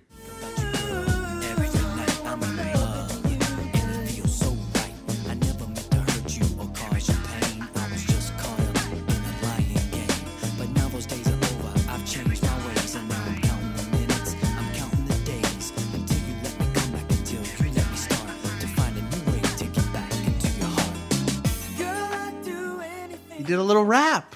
He he's not only the most mature man, he's got a rap. I have X'd out that entire portion of But, but he said he's gonna change. He's gonna change this time. He's changed for good. no. I, I'm not gonna here to defend Kevin. I don't care. But like, no, like, why, why did you cross it out? It's just like you just take him as. uh Okay, here's the thing. Right before that, right before that bra- breakdown, the first three is uh, and girl, I'm going out of my mind. I miss you so much. I don't know what to do. Please say it's just a matter of time until I feel your touch, until you let me come back. And I'm like, at least he realizes that he doesn't get to decide when it's okay. Now But- he's begging. He's just begging. But then he's also just assuming that it's going to be okay. And then let's just read Kevin's. Uh, let's just read the rap, just in case you couldn't understand it under all of that uh, R&B ness. I think about you, girl, every time at night. Shut up. I'm in love and it feels so right. That's not what it feels like. I, I never meant to hurt you or cause you pain. I just, I was just caught up in the lying game. But now those days are over. I've changed my ways. Now I'm counting the minutes, I'm counting the days until you let me come back, until you let me start to find a new way back into your heart. In the side, I wrote, This is a text that you get and the a good friend tells you to delete it and then block this cock. That's literally what I wrote. You just block this stupid person. What are you talking about? What are you talking about? You, I never meant to hurt you. I was just caught up in the lying game. What? Quit playing games with my heart. What? Quit lying games to my heart. I'm gonna close your eyes forever with a knife. like toxic song. All I got, all I got is bad things to say about this song. I was gonna say like, it seemed like you know this song and "Quit Playing Games with My Heart" they were trying to make the boys sound vulnerable and sentimental. Did it work? um, let's see. A man wrote this. Yes. No, it didn't work. It sounds fake, fakery. it sounds like I said before, they're talking to someone. Their manipulation hasn't worked. Who wrote? Did Eric write the last one too? It, it, it's it's the house group though. Yes. Here's the thing. Like I said, where the last one was manipulative and saying you're the problem, this one is saying my my issue wasn't really that big. Is that vulnerable? No. Is that a It's like- I, it's I like- want you to come at me like this. I want you to do something wrong. I want you to break something of mine. And then I want you to come to me with with these lyrics memorized and see if we are getting a divorce. I want you to see if we will need a house arrest to save our marriage. It's a Point taken. So it's it's it's faux sentimental sentimentality. So bad. Uh, But I think it was like uh, right up the alley of the late 90s of what um, people thought was hot and romantic. It was, was a, a- sad time. It was a dark time. it was a dark time. It was the worst of times. It was the worst of times. Want to move on to the next song? okay. All right. So this one was my pick. Yeah, it was. uh, for for just you know a few reasons. One, I, I it was like the first half of the album is um just hits. Like the first five songs were all of the singles. It's like you put the CD in, and you're like all the good stuff. It's out of the way, and then the last. The last half is legitimately all filler. Yeah. Um, and it's like, yeah, some songs are pretty good. Some songs have some catchy choruses and stuff like that. And then some That's are just not like, this one. yeah, not this one. Some are just like, what is this? So I, I was like, we need to at least have one representative of the filler side of the album because we wouldn't be doing our job of giving you a tour of the whole Yeah. thing. So I picked out one song that like I felt like the sound was very representative of their European demographic, similar to what we've talked about already. Um, but also, I was like, is this kind of their theme song? No. But it's called "Boys Will Be Boys." Called it's retitled No.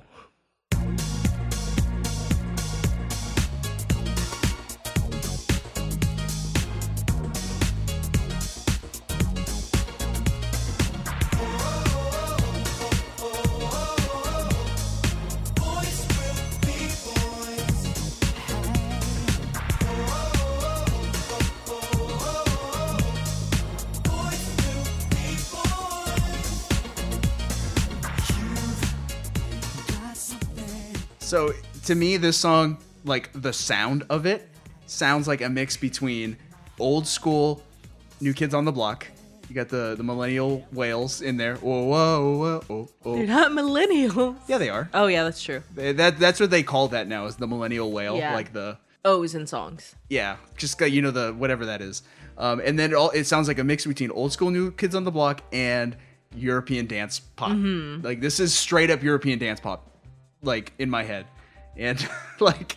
I, I think that's the only reason I wanted to listen to it because I was like musically it's different from everything else on the album and interesting and just this this song would not have played in the the US. Yeah. They would have heard this and be like, yeah, this is either too old sounding or like just incompatible with the type of music that we want to hear in the US at the time. Uh uh every time I close my eyes sounds like R&B of the 90s. This does not sound like anything that US audiences were listening to Yeah. in the 90s. Yeah, that's very true. Uh so tell me lyrically what's the song about? Nothing. Oh wait, no. Hold on. It's about begging for sex. Oh. we we have we have some experience in songs that were begging for sex. Yes. Michael Jackson did that a lot. Yeah, this whole song, this whole song is just boys will be boys and the boys want sex. Uh mo- everything everything here just has a big old no or an ew attached to it on my note sheets. It's just maybe I should um publish these notes on Twitter so that you can understand how upset I am. No, this one is less upsetting and also less toxic than the last one that we listened to But it's still a little creepy. it's still a lot creepy because they're 12 um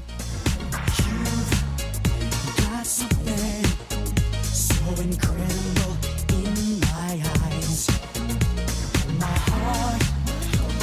pumping whenever you're around. My whole world's upside down, baby. Uh you've got something so incredible in my eyes my heart's pumping whenever you're around my whole world's upside down baby and then but i try to get closer and you push me away oh you tell me it's much too soon but i can't help it i've always gotta make a play and i've just You don't Ew. gotta. You don't. You don't gotta. Yeah, if like- I'm pushing you away, you really don't gotta. Yeah, I- Matter I- of fact, please don't. I, I I highlighted the exact same lyric for the same reason. I was just like, I try to get close to you, push me away, but I just can't help it. I got to make a play, and I was like, that's weird. Followed by whoa, whoa, whoa, boys will be boys, yeah, baby. Yeah. And I just said no. I I agree with that. I, I think that's that's a not all men situation. Hashtag not all boys. Uh, not all boys will be boys. yeah, it's like it's like we're not all creeps like that. And stop stop stop. Stop it. Stop making it seem like it is all about boys being boys when you know they're. Uh, Creeping and pressing and not and not listening to us push you away. I am physically getting you away from me. no means no. No means boys. no, and j- just no. All of it, no. And then freaking next verse over. All my defenses are never gonna hold. I'm always gonna lose control.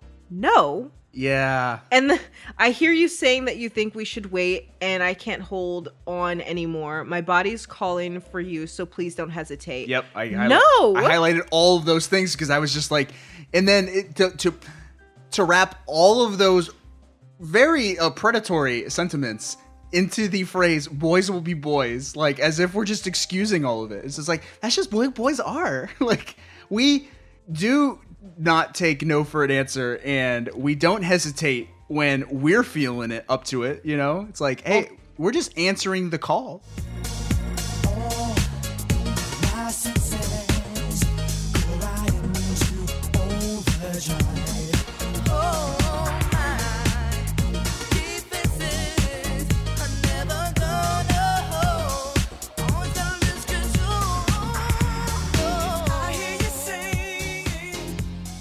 Yeah, it's just it's gross. It's gross. And it's gross because like I know at this point they're like 16, 17, which makes it feel still worse somehow than when they Yeah. if they were 12, actually 12. Don't But reinforce this stuff, Leon. Grown men are writing this and like, yeah, yeah, yeah, sing this and uh, send this out to the world of other young boys and young girls so young girls know that the Backstreet Boys want them so they shouldn't they shouldn't say no. Good Lord. Like this is how people with star power can get a lot of things from their impressionable fans. Oof. Yeah, you know, it's You know, I Yeah, said this a- was less toxic. It's but a gross song. It's, it's not. It, it is a gross song. I was like, I picked it before I knew what the lyrics were, just because of the sound, and I was like, "Boys will be boys." You know, it's their theme song because they're the Backstreet Boys. I literally text you when I said that. I was like, the song is just about begging for sex, and you picked it anyway. You're like, ah, it's, It's the sound. It's noteworthy. Yeah, I hate that. It was like all my senses going right into overdrive. My def- my defenses are never gonna hold. I always gotta lose control. It was like, yo, self control is a virtue. Yes. I was like, hey, self control is something you should develop. Yes. I was like, in, in all aspects of life, not just in the you know uh, scope of the ladies, but you know, just in Yes. everything. Self control is important. yes, please. you know how at the beginning, at the top of the show is like, I'm gonna win anyway. I don't, I don't, I can't even remember. I don't even know the lyrics for yours, but I hope you win. I hope you win this year. this is like another Aaliyah situation. the other songs, are, ah, gosh, I don't know, guys, kids. I hope you actually listen to this episode before you vote in our polls. Yeah, don't don't be swayed by the Backstreet Boys name. It's you know, there's it, it's not as good as you think it is. All right, so that is Backstreet Boys, Backstreet Boys, the debut, the 1996 debut. Uh, Huzzah! what, what, what was your take on it? Mm, I I take it back. That was my take. It uh, it definitely peaked early. You know, I, I- think that's commercially they probably made the right choice releasing the albums the way they did, where America just got the good stuff. Yeah. we got the choice cuts of the Backstreet Boys albums, right? Because the second half of this album's a real snooze fest. If it's not making us aggressively angry. Yeah. Uh, so I'm like, would you would you recommend this? Not this album. I agree. I was like, I wouldn't recommend this one other than like a novelty. It's like, hey, you want to Yeah. hear what Backstreet Boys was, what they sounded like to the rest of the world before we got them? it's like, this is it. It's interesting. I Um, suppose. don't- for science. It was like the only worthwhile songs are the songs we already know and love. So it's Yeah. like, you know. that were on the American Yeah. release in next year. So it's like, yeah, pro- I probably wouldn't recommend this. I'd No. recommend just recommend the other one. yeah, 1997's Backstreet Boys. absolutely. Oh, but let's let's see how the world reacted to the Backstreet Boys. Backstreet Boys became one of the most successful debut albums internationally. It reached number one in Austria, Canada, Germany, Hungary, Malaysia, Switzerland, and Taiwan, and it cracked the top ten in many others. Wow. Uh, a top seller around the world, the album was certified platinum in Argentina, Austria, Australia, Belgium, Brazil, Denmark, Germany, Hong Kong, the Netherlands, New Zealand, Poland, S- Spain, Sweden, and Switzerland. Okay, boys. And largely on the back of their singles, Backstreet Boys and the album were warmly received by critics who identified the band as the next big vocal group.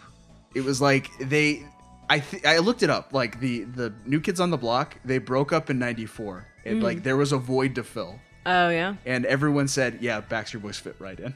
Oh well, the world wanted a new New Kids on the Block a new thing. and they got it. They got the new new kids.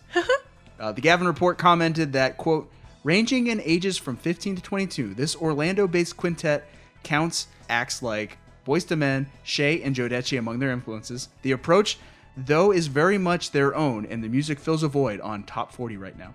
Okay. And Billboard wrote that the quote photogenic young male quintet looks re- looks ready to jump into the void long left open by the now absent new kids on the block. They harmonize, grunt, and chant with faux street authority over a Euro savvy pop Jeep groove. Odds are good that they will go home winners. Was there grunting? I don't like it. Probably. Ugh.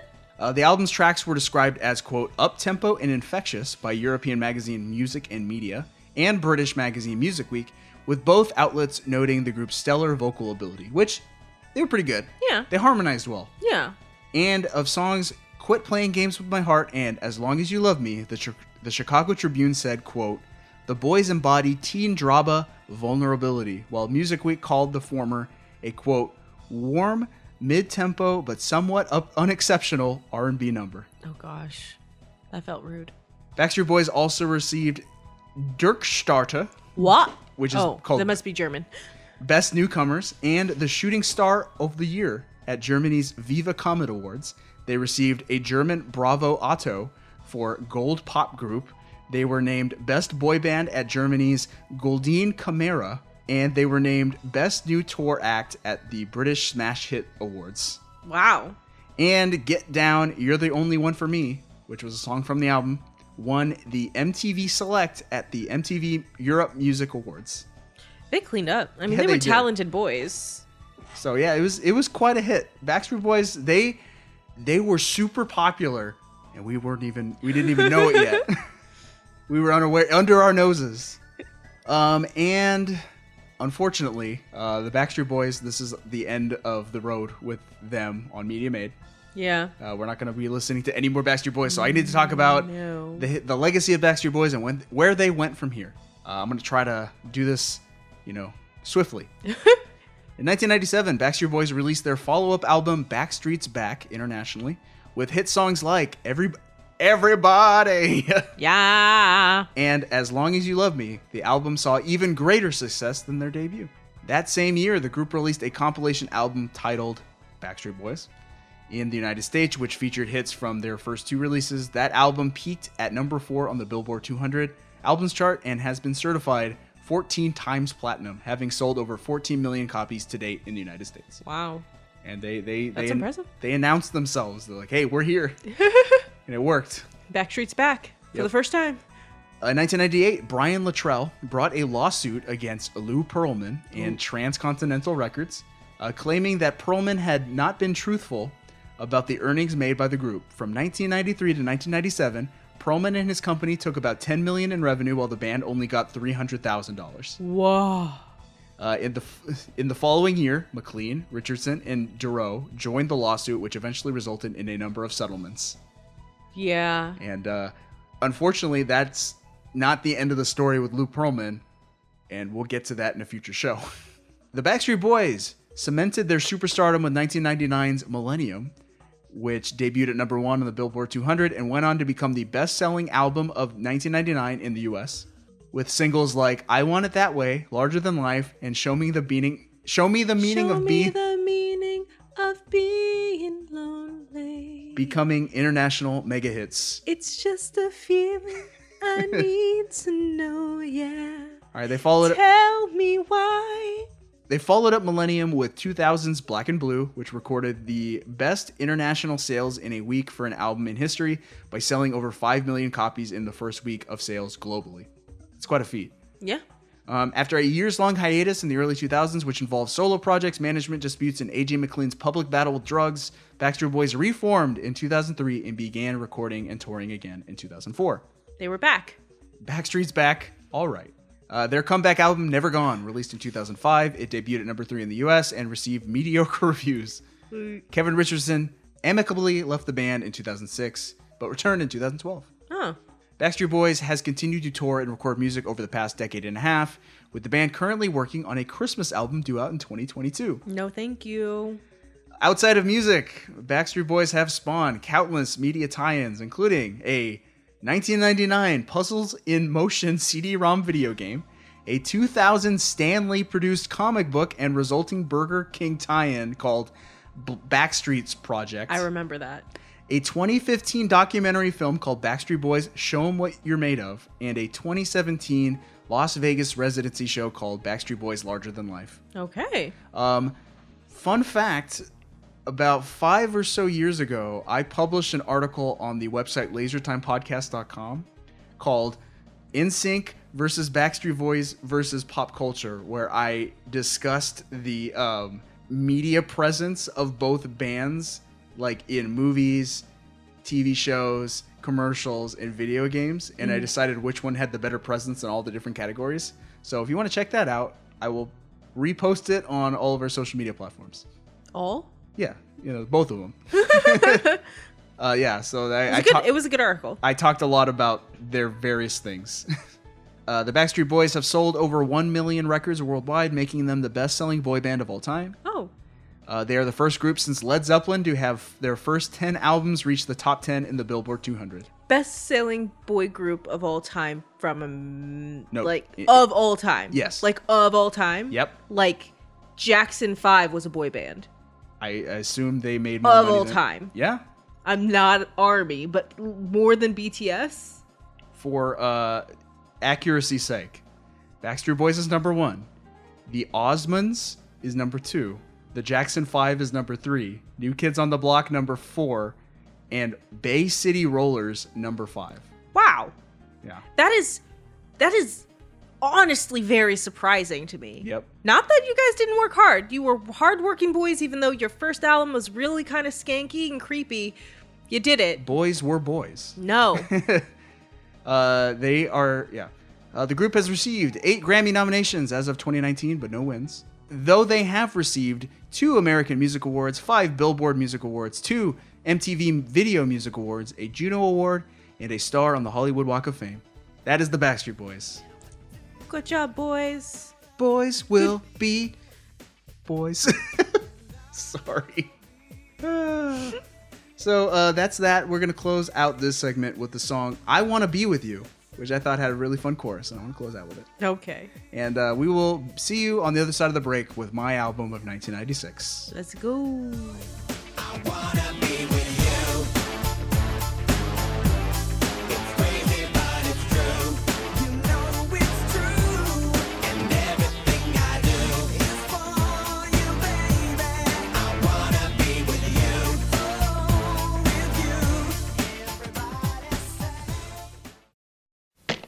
We'll be back with much more fun. Now don't you change that channel, son. Énergie présente les Backstreet Boys.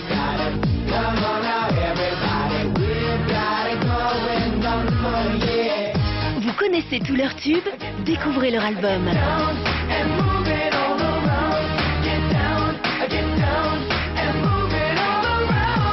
Playing games with my Backstreet Boys, trois tubes dans le même album.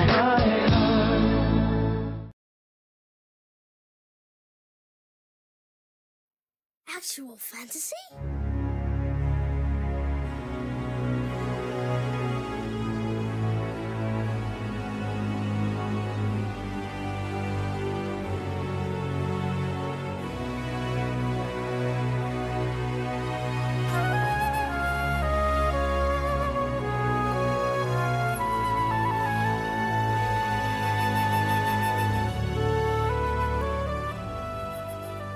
Good morning.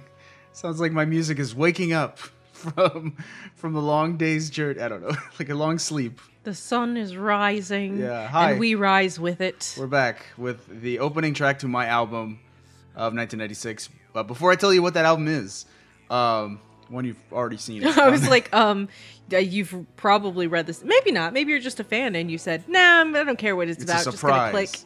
click. Um, I will say during the break, I played for Jess the song "Better Off Alone" by Alice Deejay, which was one of my favorite uh, techno trance songs from the turn of the millennium. Mm-hmm. And I said, "This is EDM of that era," and you go, "Yes, I have heard that." I have heard that. Yeah, that is what was popular, more popular in the UK before it was here in the US. Makes know, sense. And, and you know, it wasn't even. It was like not mainstream at all. You know, until way later. You know, we we had some, we had we had a few, you know, one hit wonder type things that were in that vein.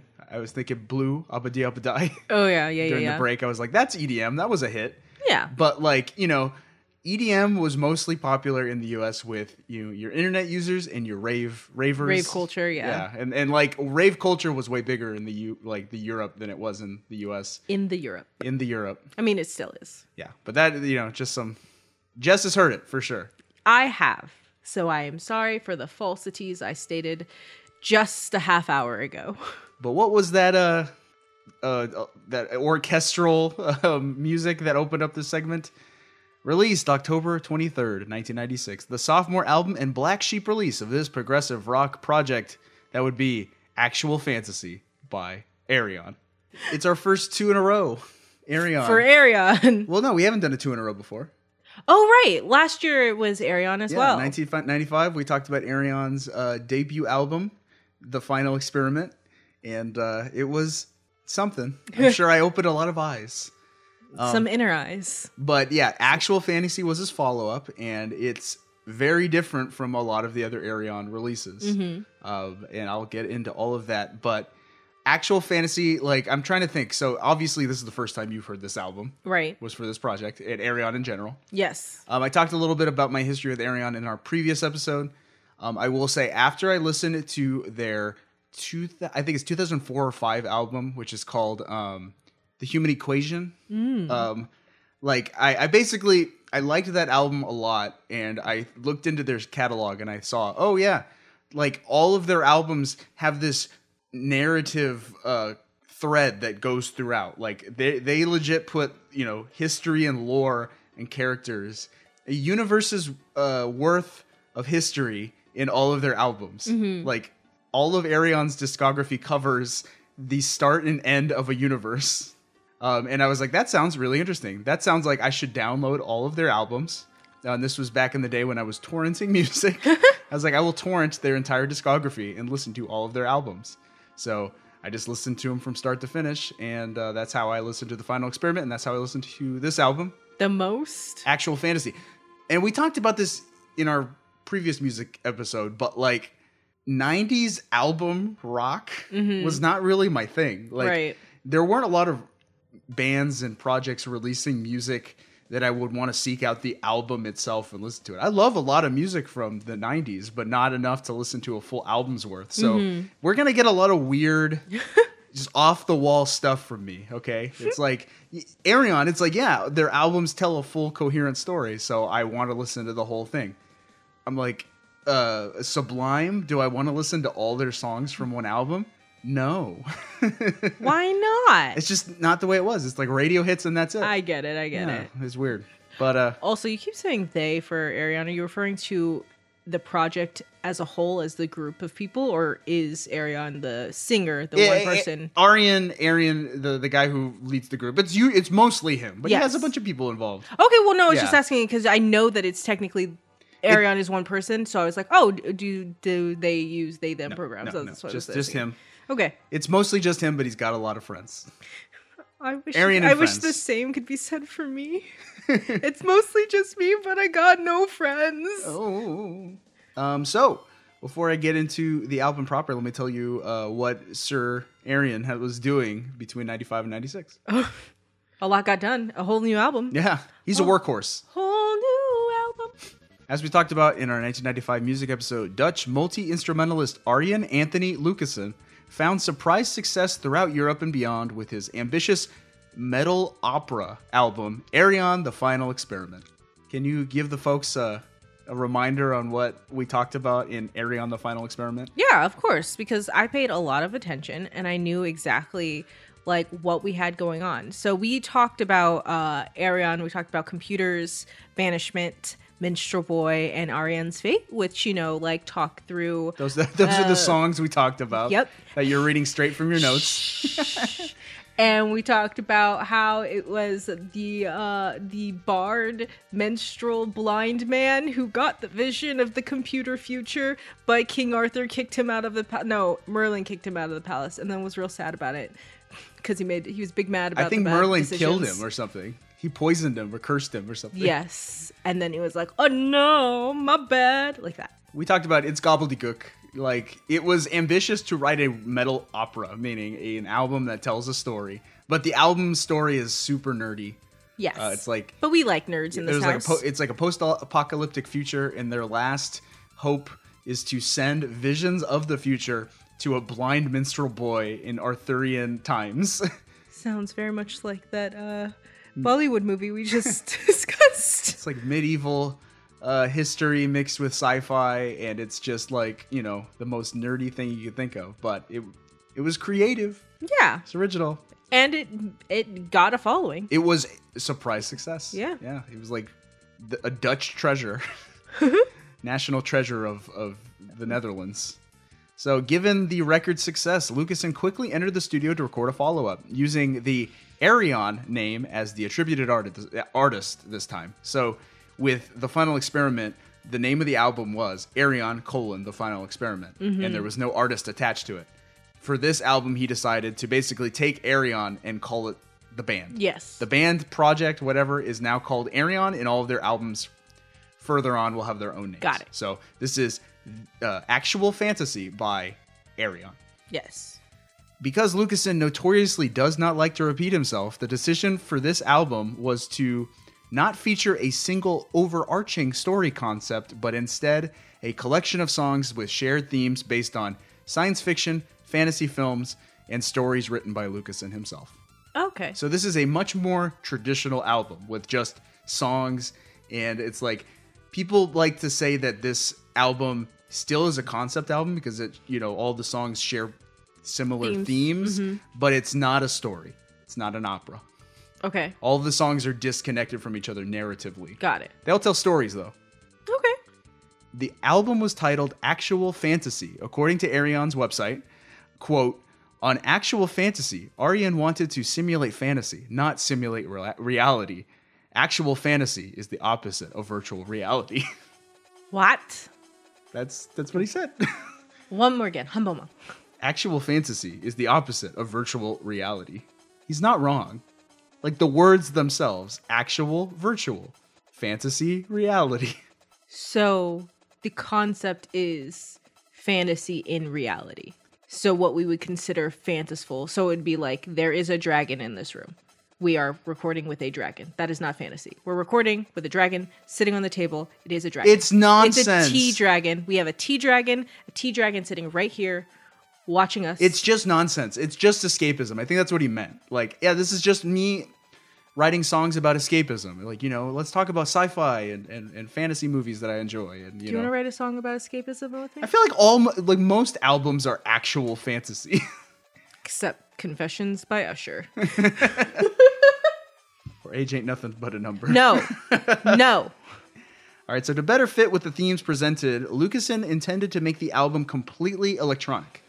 Going back to our Backstreet Boys conversation, there was you know a lot of a lot of interest in electronic music at the time, apparently, That makes especially sense. especially in Europe. Like I said, to that end, the final release did not feature live drums.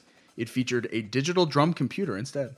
You know, a lot of metal f- purists would be very upset by that. Can detail. they hear the difference? Yes. Remember we talked about it in 1992. We Yes, I do ab- remember it. We, talked don't ab- have to rehash. no, Dream Theater. Dang Dr- it. Dream Theater's album. We talked about uh, how the producer insisted on using triggered snare sounds. So I do like- remember this conversation. Yeah, digital snare, not real acoustic live snare, and that made the band mad and the you know purist music fans mad because Mhm. they want authenticity. Yeah. R- real drums have a very particular type of sound. Yes. Um, and I'll talk a bit more about that later. Um, like the final experiment before it, Actual Fantasy features several guest vocalists and musicians, several of which performed on the final experiment. Was Whitney part of it? No. Okay.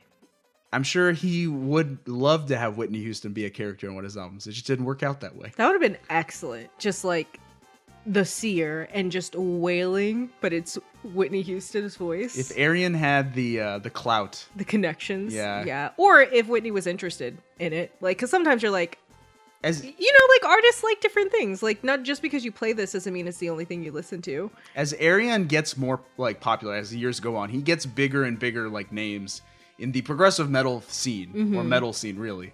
You know, so he hasn't branched. I don't think he's branched out to like pure on pop, like pure pop yet. But Hey, Taylor Swift. I think that you should sing on one of their tracks if if you can convince Ayreon. I'm just saying, if Twitter can bully um, Weezer into covering uh, Africa by Toto, I'm sure Twitter can, you know, bully a, a famous pop musician or pop singer I to do- sing on an Ayreon album. I do not want to be bullied by Twitter. no. All right, so this uh, the songs on this album feature Edward Reekers, a vocalist of the Dutch progressive rock band Kayak, Okkie Huysdens, Huysdens, I don't a lot of names there I can't pronounce, uh, who worked with Lucassen on his previous bands uh, Bodine and Vengeance, Mhm. and Robert Soeterboek, who sang with Lucassen on a failed rock band called Planet Nine, which is almost certainly a sci-fi reference. Oh, I thought it was like a reference to Pizza Planet. Pl- Planet Nine from Outer Space. That's a that's a TV show, I believe, or movie. Oh. Yeah, Okay. it's like an old B movie, I think. Um, but yeah, that that's really it as as far as actual fantasy goes. It was just like they cr- Lucassen found success and he cranked this out in a year. All right. Good job. Yeah, yeah, yeah. So let's talk about some songs. All right. Which song do you want to talk about first? This first song we're going to talk about is so actually like I had difficulty deciding. I was like, which songs do I want to talk about? Because while I like I do enjoy this album musically, none of the songs really like stick in my brain. Like I had no idea what the the stories for these songs were. Mm-hmm. So I was just like, I looked at this this set list and I was like, I guess I'll just play the four songs that I remember the most. Yeah. And here we go. So the first song we're gonna talk about is called Abbey of Synn All right. with two N's. And a Y.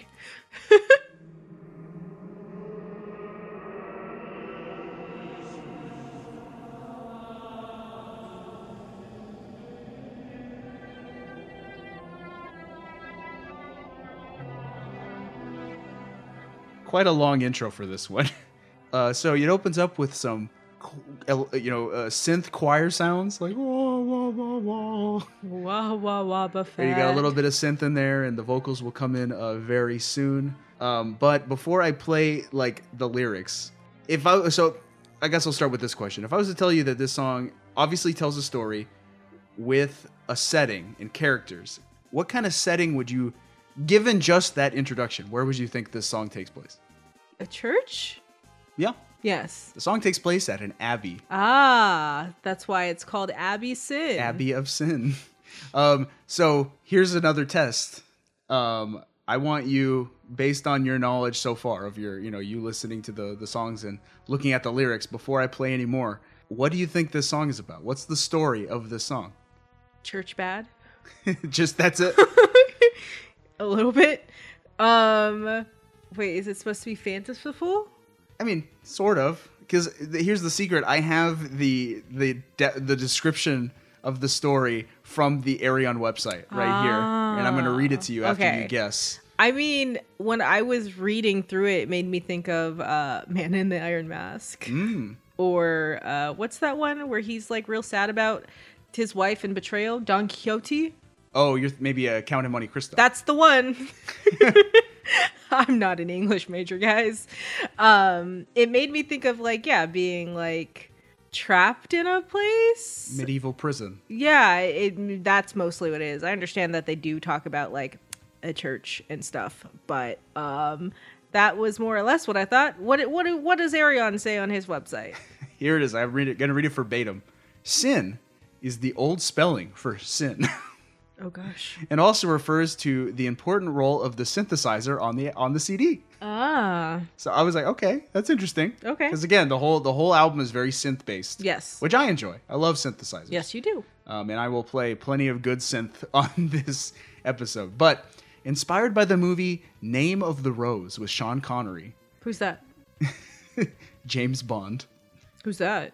Uh, the song tells the story of a monastery where laughter is strictly forbidden. Oh. One by one, monks die mysteriously, each having blackened each having a blackened finger and tongue. It turns out that the monks have discovered a book with comedy written by Aristotle, but the pages are poisoned. If you lick your finger to turn a page, it will kill you. So, I have not seen Name of the Rose, but I watched the trailer for it. And based on what I saw in the trailer, I'm pretty sure this song is just just retelling the plot of the movie. Huh. The movie seemed like it was like Sean Connery comes into this abbey and he is he's almost like an old timey Sherlock Holmes. He's there to solve the mystery. Why are all these Mhm. monks dying mysteriously? Is it murder? and so he's solving clues and like things are going on in the background and he's like, "Oh my goodness, what's happening?" And he realizes like, yeah, all these all these abbots have a blackened tongue and blackened fingers. Mhm. Like, what, what's the connection? And it's you know they all the book is They lick poison. the keep, book. Yeah, they keep dying. They keep licking books. All right, kids, don't wet your finger to turn a page. So would you have ever guessed that? No, I would not have. like I said, like I mentioned at the before, a lot of the songs are based on movies that he enjoys. I don't. I've never seen a movie before 1996. So uh, we're gonna we're gonna start out. We're gonna listen to a little bit of these lyrics and try to dissect what the heck he's talking about. Upon a time,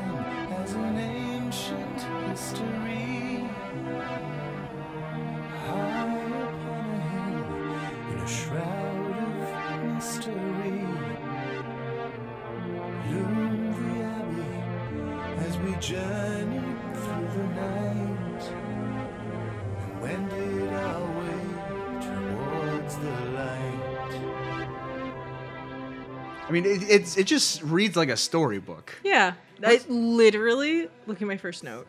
Storybook. Once upon a time, as in ancient history, high upon a hill, a shroud of mystery loomed the abbey as we journeyed through the night. That- hey, the song takes place in an abbey. Get it? Yep. Anything else you want to point out on these lyrics?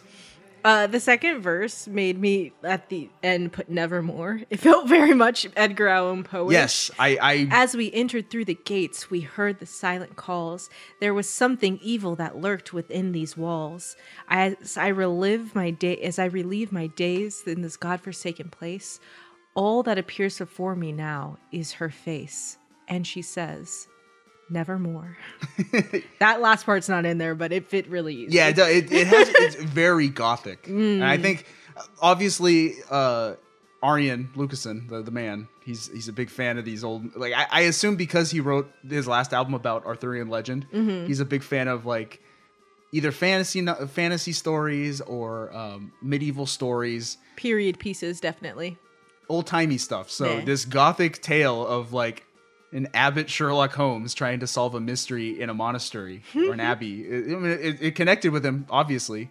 Yeah. Uh, I think even just like it still does read pretty storybookish because the third verse I I legit wrote it.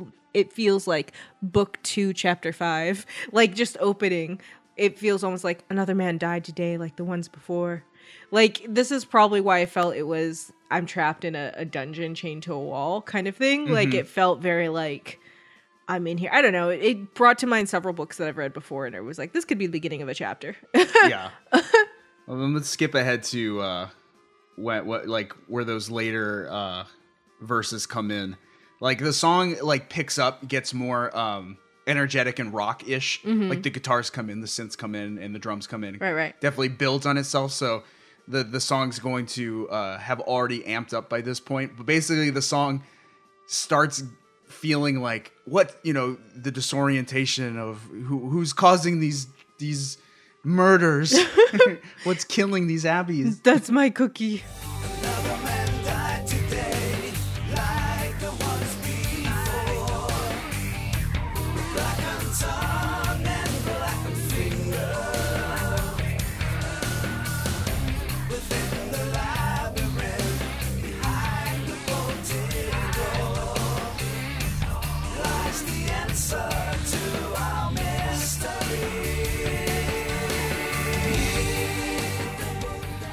Like you heard a lot of the the the plot in those lyrics there right like Mhm. talking about blackened fingers and heed the book it's evil right so the song has already figured out that the book is the one that the culprit here Right.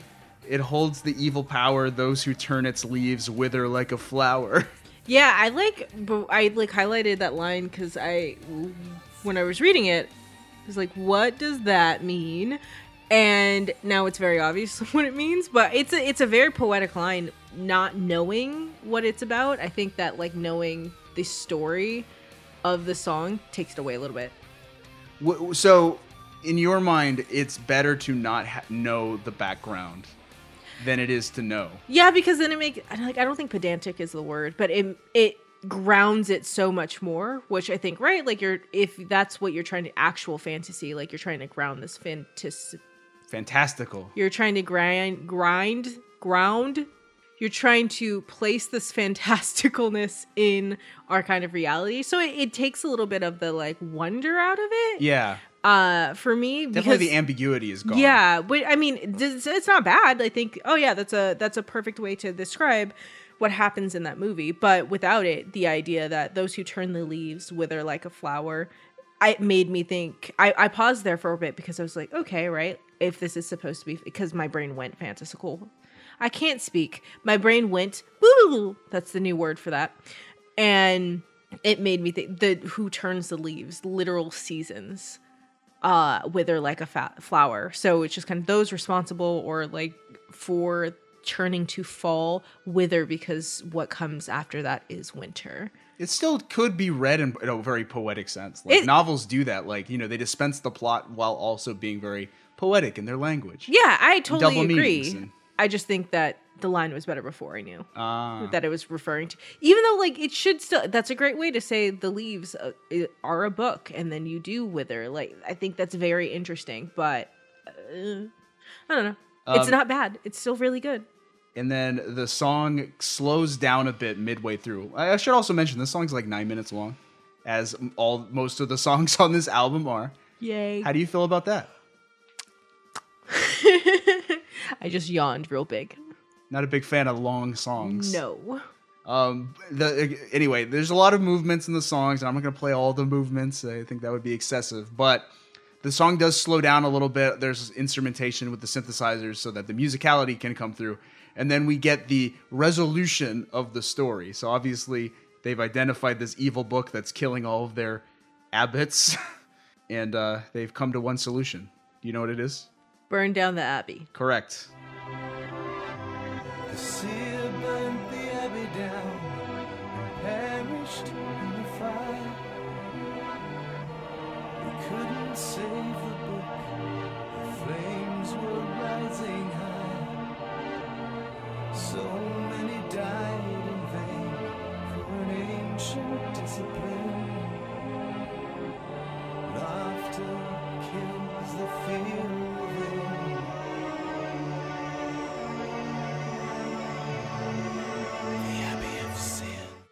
Abbey of Synn. So, uh, yeah, they burn the abbey down and they lament the fact that this this laughter kills us. this ancient evil, or whatever, ancient discipline. This is why you must be sober at all times. no laughter, no happiness. So many died in vain for an ancient discipline. That being humor Yeah. and Aristotle. I don't know what his point is in writing this song. Like thematically, I think other than retelling the story of the the movie. I mean, it feels just like Hot Dad. Well, like it feels like Hot Dad does the same as him. It like just retelling the story of the the thing. yeah, but not, not humorously. No, yeah. Hot Dad's, you know, keying into that ancient discipline. But no, you no, because you said I don't know what his point is in retelling it. Sometimes you just want to make a song about a thing that you thought was cool. I, I think that's all it is. Yeah. It's just he enjoyed this movie and is like, I, I want to write a song about this movie I like. Yeah. Yeah, and uh, they he mentions a seer. Like she Mhm. came to me like a creature at the dawn, enchanting as the moon, radiant as the sun. It's like, who are you talking about? I don't know, but that line was the line that followed that was super confusing to me. But also, like, I okay, so the line she took the boy in me and gave me back a man with a force I could not withstand, and I was like, hmm, Did she did seduce him? that I I put feels predatory, but also somehow fantastical.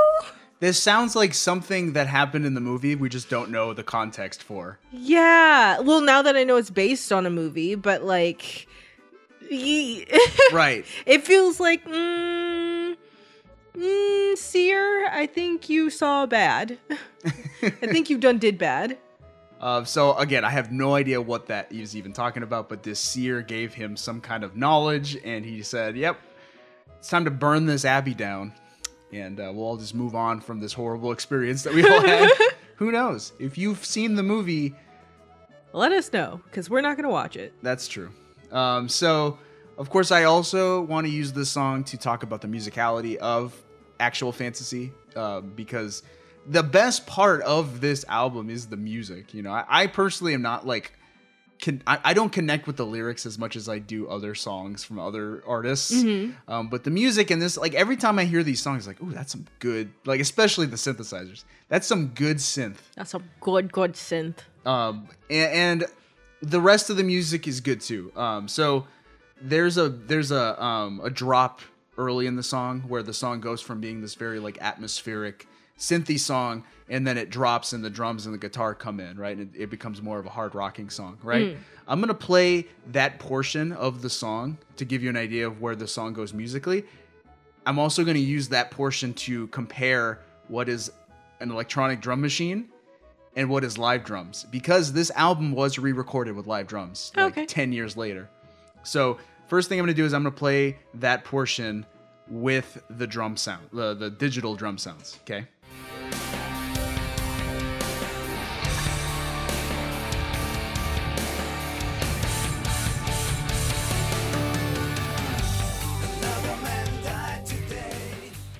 I think it's the the the cymbal sound, the ch ch ch ch. It sounds very canned, like a sample. Okay. You understand what I'm saying? Yeah. Like the cymbals, ju- it's the same cymbal sound like played four times. It's like Mario Paints or something. um, and then so now I'm gonna play the um, the version with the live drums that was re-recorded some years later. Okay.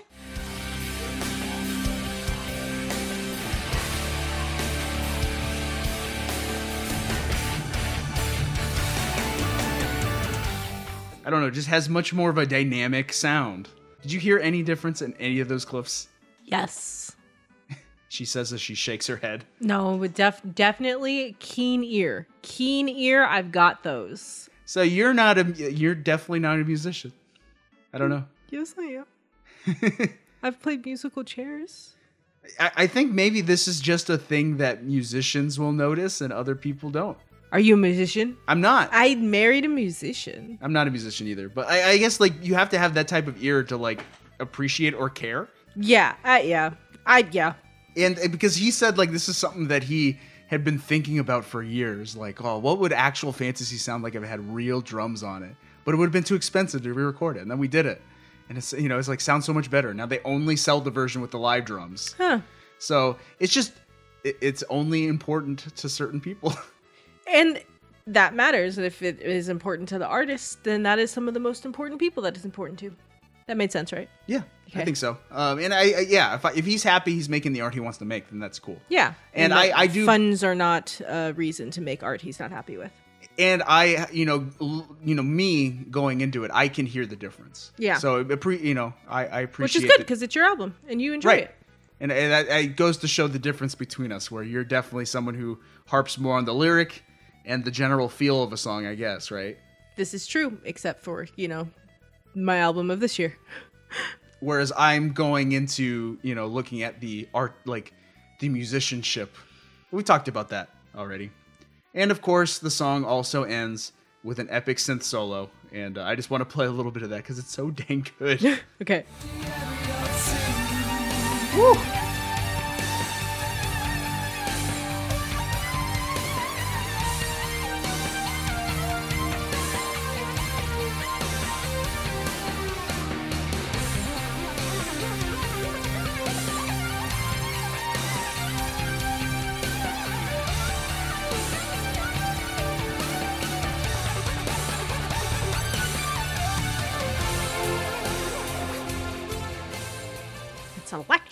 yeah, that is a like a synth. That, that's like the smoothest synth lead ever. Like it just sounds so good. I like watching you when you're listening to music you enjoy. You get so smiley. Um, so that is a Hammond synthesizer solo played by Renee Merkelbach. That's a good name, Renee. Renee. So uh, No, I meant Merkelbach. I was Mer- just Mer- Merkelbach. yes. Okay. I mean, I have to agree. I mean, I I'm not the as big a fan of synth as you are, but I enjoy synth. So I Mm-hmm. and agree. It, I have loved the last 10 years where synthesizers have become way more pop like they have a there's like a renaissance of synth i hear synthesizers in movie soundtracks now like everyone's inspired by um, john carpenter soundtracks now from the 80s and they're it, you know i hear it in like you know um, stranger things and that those kind of shows have really like brought synth back yeah. so i appreciate it Yeah. um, so every song on this album ends with a, a killer synth or keyboard solo. So that's definitely something. If you enjoy keyboard solos, this is the album for you. Yeah. I I I guess. yeah. But I guess that's all we have to say about Abbey of Synn. Um, before we move on to the next song, I will mention because this is the only. th- This was just luck of the draw. These are the only. This is the only song of the four we're going to talk about based on a movie.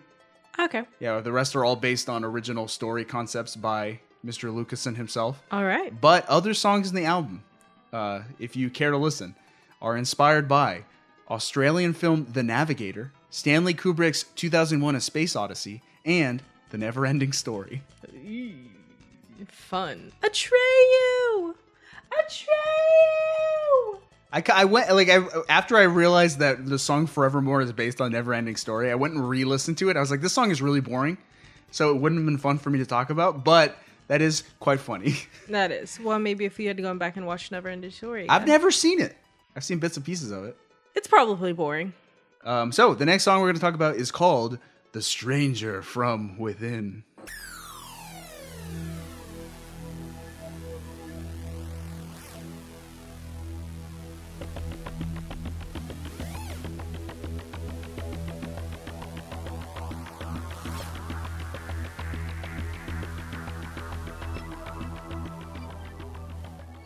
Another long synth introduction. This one sounds like Sonic the Hedgehog music. Sounds like something straight out of Sonic Adventure 2. Okay. Just the the synthy parts, it sounds like something from a Dr. Eggman stage. I will have to agree with you, as I do not play video games. Um, so, uh, w- would you want to take a stab on what this song is about before I tell you what the website told me? Jesus. He's the stranger from within. Yes. He was a stranger, they shot him, and now he's dead. I'm out of danger. He lives inside lives on inside my head. He said he'd come for the world behind my dreams from the depths of my mind. He said he'd burn like a star and disappear, but he'd leave his spirit behind. They shot him. Did they shoot Jesus Yes. No. with a whip? Well, he was. A, it's his own story. He didn't retell the Bible story. He was just like, "Mm, in a dream, Jesus got shot for my sins, but he left his spirit behind. it's a modern Jesus. This Jesus has short, spiky hair. That line, that is literally what I'm gonna. So you're gonna go for like a spiritual edge where Okay, so it was either that or it was like it made me think of uh, Fight Club. Uh, we won't for anyone who hasn't seen Fight Club. We're not going to give spi- spoilers, but you know, yes, if you've seen Fight Club, you know what we're talking about. So you, you think it may be okay? I can see that. Fight Club hadn't come out. Well, the book might have. yeah, the book definitely was out. Uh, yeah, the movie came out in '99, but okay, okay. Or Interesting. Jesus. Do you want me to tell you what the song is about? What did you think it was about before you? I had no it? idea. Oh, okay. To be honest, I didn't look at the lyrics until after I read the, the Boo, description. So, cheater. Yeah. Um, Was it Jesus? It was not.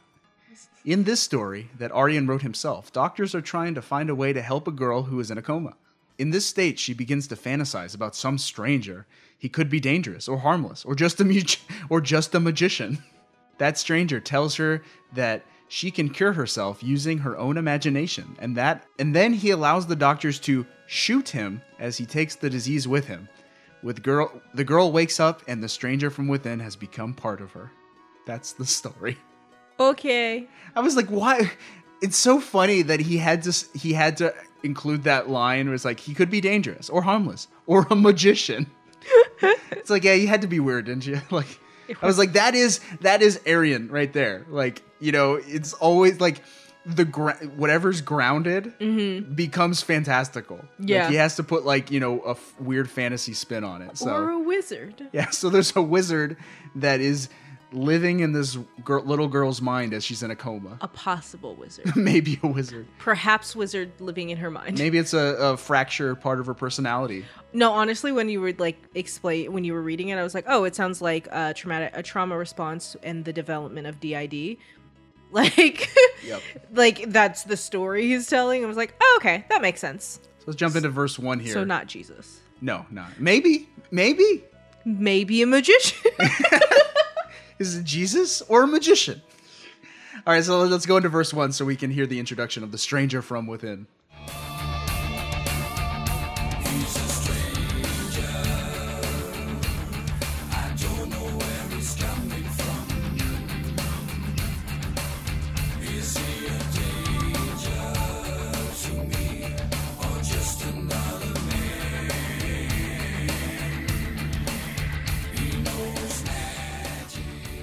You dance to this like you're riding on a horse, Is he a stranger?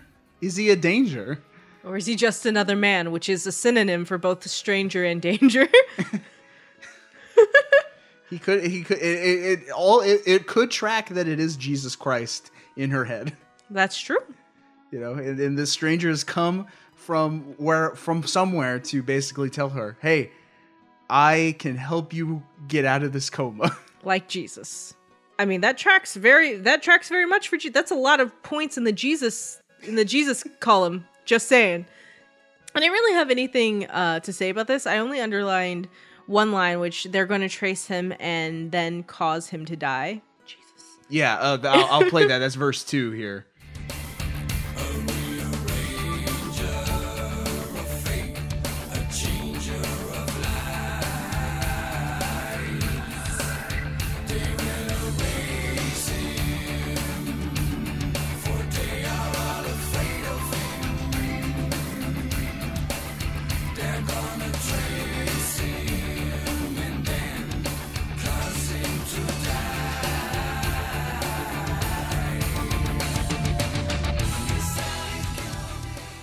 How that whole verse isn't just about Jesus.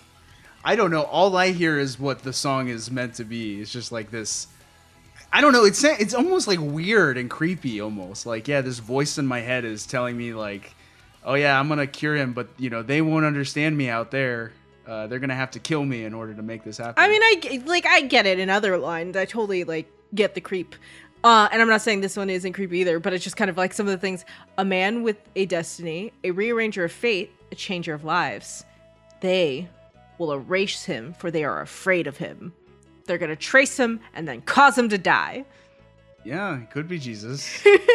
Or a magician. I don't know, man. Like, there's a line here that says, Later on, he said he'd cure me. I do not have to die. I told him my fate. I hold my fate in my hands. He said he'd always be there every time I'd cry. One day I would understand. I was like, When? Because I don't understand. Jesus. I guess this is some kind of some kind of strange spiritual journey that this little girl's going on in her head. it's it's it's something. It's creative. Like he's trying to do a lot, Yeah. and it doesn't make it doesn't make a whole lot of sense to me. It's it's almost a horror story, almost Yeah. like it, it, it could be like inverted back. It's like supposed to be like a hopeful story about this little girl getting freed from a coma by you know this this benevolent stranger in her head. But it's it's very unsettling. Very. It can be just with a small twist, small change of perspective. It becomes a very horrific experience. Mhm. It's like, hey, I'm always gonna be here. I'll, I'll be here forever. You know, you'll be a, I'll be a part of you. It's like I don't like it. What does that mean? Um, and yeah, uh, somebody else. uh, You heard it with a lot of the the singing voices. Like, there's a lot of like uh digital like filters on people's voices Mhm. where it sounds otherworldly as well Yeah. he's like using digital sounds to make the voices on the album sound otherworldly, Mhm. you know? So it's like I wouldn't say it's necessarily like computer voices, but the fact that they sound like computer voices makes it more unnatural.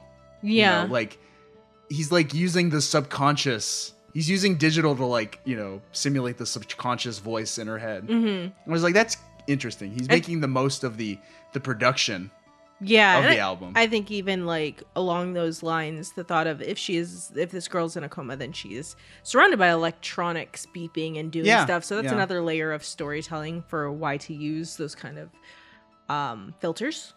Let's get to the point where they shoot him, which is in quotes, they shot him. Oh Jesus.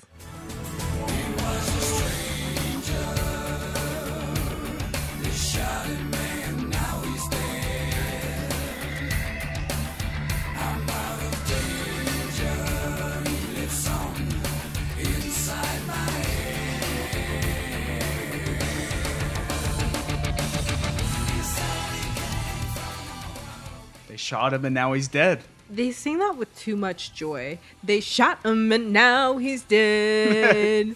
that's that's how that's how they read that. That that is, in my opinion, the biggest failing of Ayreon as a musical group Mhm. is their vocal melodies always sound a little off. Hmm. Like they don't quite fit the the context of the story they're telling. Mhm. And um, the best some of the best Ayreon songs are songs where he didn't write the vocal melody himself. You know, he gave he, because he gives a lot of freedom to his guest Right. musicians, where he says, you know, oh, what do you want to do? And they'll say, well, I want to write the lyrics for this song. Yeah. Or I want to write the lo- vocal melody that best suits my voice. Mhm. And uh, he's like, cool, do it. And I think that's cool that he does that. But when it co- falls on him, I don't know. There's there's something about him where he seems too earnest. He, he's too much of a like a joy joy filled guy to like you know to get these this melody yeah correct about especially when he's writing heavy metal like Mhm. he he is a great heavy metal musician not a great heavy metal singer like his Mm. songs don't sound when he sings himself Yeah. especially it's like this doesn't sound like heavy metal dude because of your voice and the way you sing Yeah. which is not a bad thing it just doesn't fit that style Yeah. But still your music's good. Yeah. According to people who like it. What do you think they mean by he- they shot him and now he's dead You shot him with like saline or something. Like she woke him up. She got she got some shots and she woke up from her coma. That's how that works, right? That's what I thought. Yeah, it was like a syringe, or or was it like a defibrillator? Defibrillator? Is that what it is? Oh, yeah, the maybe. shocks. Mhm. They shocked him, and now The paddles? Now he's dead, and so her her otherworldly friend in her head is gone. Just lives there, benign, in her That's head. Terrifying. Don't like that. Um, so uh, something that's interesting about this album is that a lot of the songs, even though they are unrelated to the the overarching story of Ayreon, right? With all you know, the Ayreon is just a lot of different weird stories going on. Um, because this song, these songs are kind of unrelated to those stories. People tend to like discount them, you know, from the overarching story. But it is interesting that a lot of the ideas presented in this album in these songs end up getting reused for later Ayreon projects, uh, later Ayreon albums, stories. So this song is about a little girl who's stuck in a coma and she's speaking to some weird force in her head. One of the best Ayreon albums, I've mentioned it, The Human Equation, is about a man who falls into a coma and has conversations with the emotions in his head. And the emotions in his head are trying to help him sort through his like disturbed past to get him to wake up. You mm-hmm. know, he he like fell into a coma after like experiencing like he- like extreme emotional stress, and so all of his emotions are like trying to help him piece together what happened and helping to get him to wake up. You know, confront his problems. So Ayreon is playing with those ideas here with this song. Yeah, I can see that. It's done much better with the human I believe you. Right, this is a, a, a first draft. because in this one, this magician or Jesus, we don't know who it is. Jishin. In the human equation, all of the emotions have their own names and they announce who they are, and they all have different voices. Mm-hmm. So you know, you got reason and fear and anger and uh, love. Like Feels, feels like a very specific episode of uh, Teen Titans. I've seen Teen Titans, but not that one. it's fine, but sounds fun. It oh, is that sound- with with Raven? They go Yes. Raven's head. Yes, I do remember that. It's very similar. Yeah. Yeah. Anything else you want to sing on the song, no. or should I just close out on the synth solo?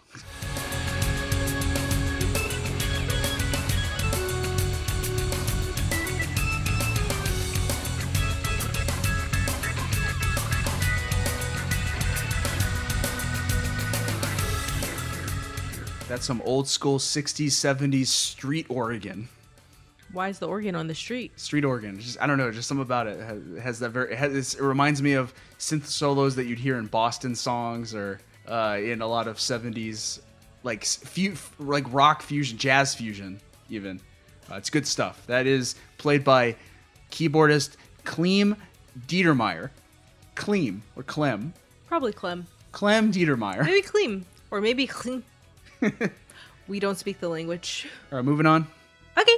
Uh, the next song we're talking about is called Computer Eyes. Its alternate title is Existential Crisis.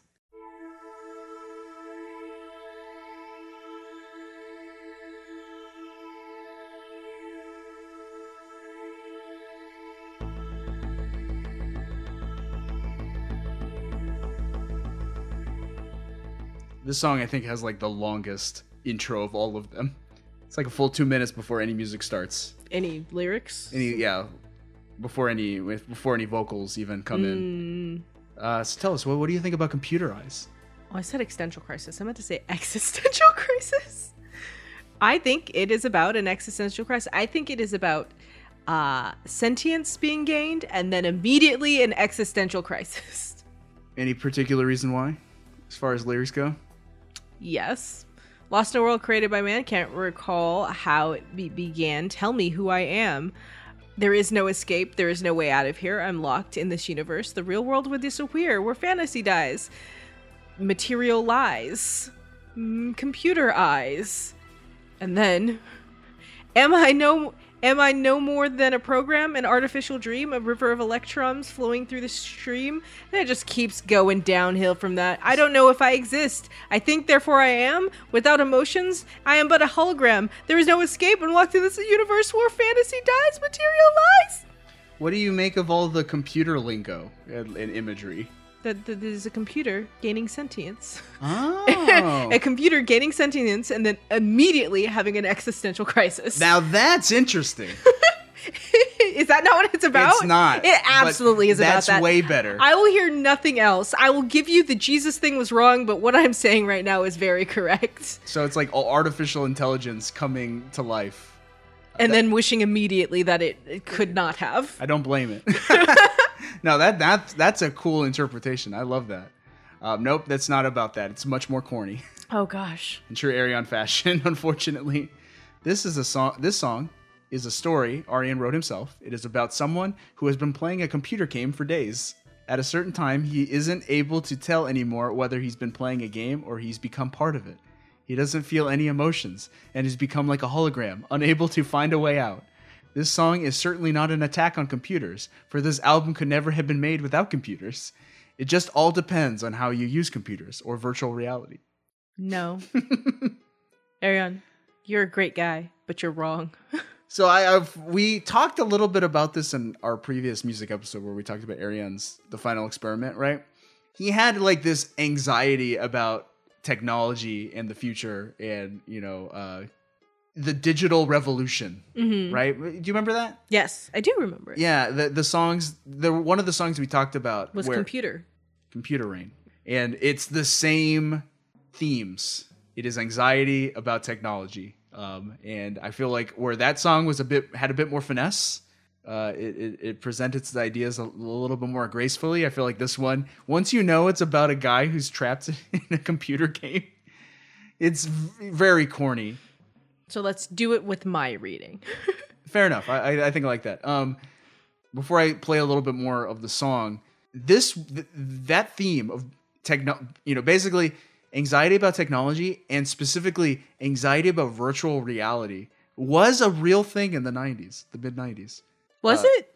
I think obviously the Matrix was a big thing, right? And the Matrix isn't out yet. I'm sure the ideas that fueled the Matrix, this idea is like, are we living in a simulation or, Mhm. you know, uh, what is reality? You know, all these weird philosophical uh, concepts that are brought to life when talking about virtual reality were the same ideas that fueled this album or this song and the Matrix All right. right? And um, I'm thinking like, is Johnny Mnemonic about virtual reality? Yes. Um, Hackers is about virtual reality. Yes. Those are movies we talked to, like runners up. Yeah. S- similar things. Um, The Lawnmower Man. No, I the have- nine- what? What? That's, that's a movie about a virtual reality video game that it's like a horror movie. Okay. Uh, there's a there were there were a lot. Spy Kids 3. Well, that was a bit later. but there were a lot of like high concept movies about the evils of virtual reality and technology and video games. Mhm. Um, and it was it presented video games in a much more darker light than you know your hopeful like Trons or Yeah. uh, the the Last Starfighter kind of thing. You know, v- video games and especially film at the time, they had a very antagonistic relationship. All video g- is like video games in the '90s, when presented in film, were done so with a very dark edge. Mhm. It was all about horror. Yeah. And that didn't give them the greatest rep among. No. also, it, it didn't help that the people who played, the people who wrote those movies, didn't know anything about video games. Yeah. The Wachowskis did when they made The Matrix, but And the people who made um, Super Mario Brothers knew what they were doing. no, then not even them. Yes, they did. They knew exactly what Especially they were not them. Especially them.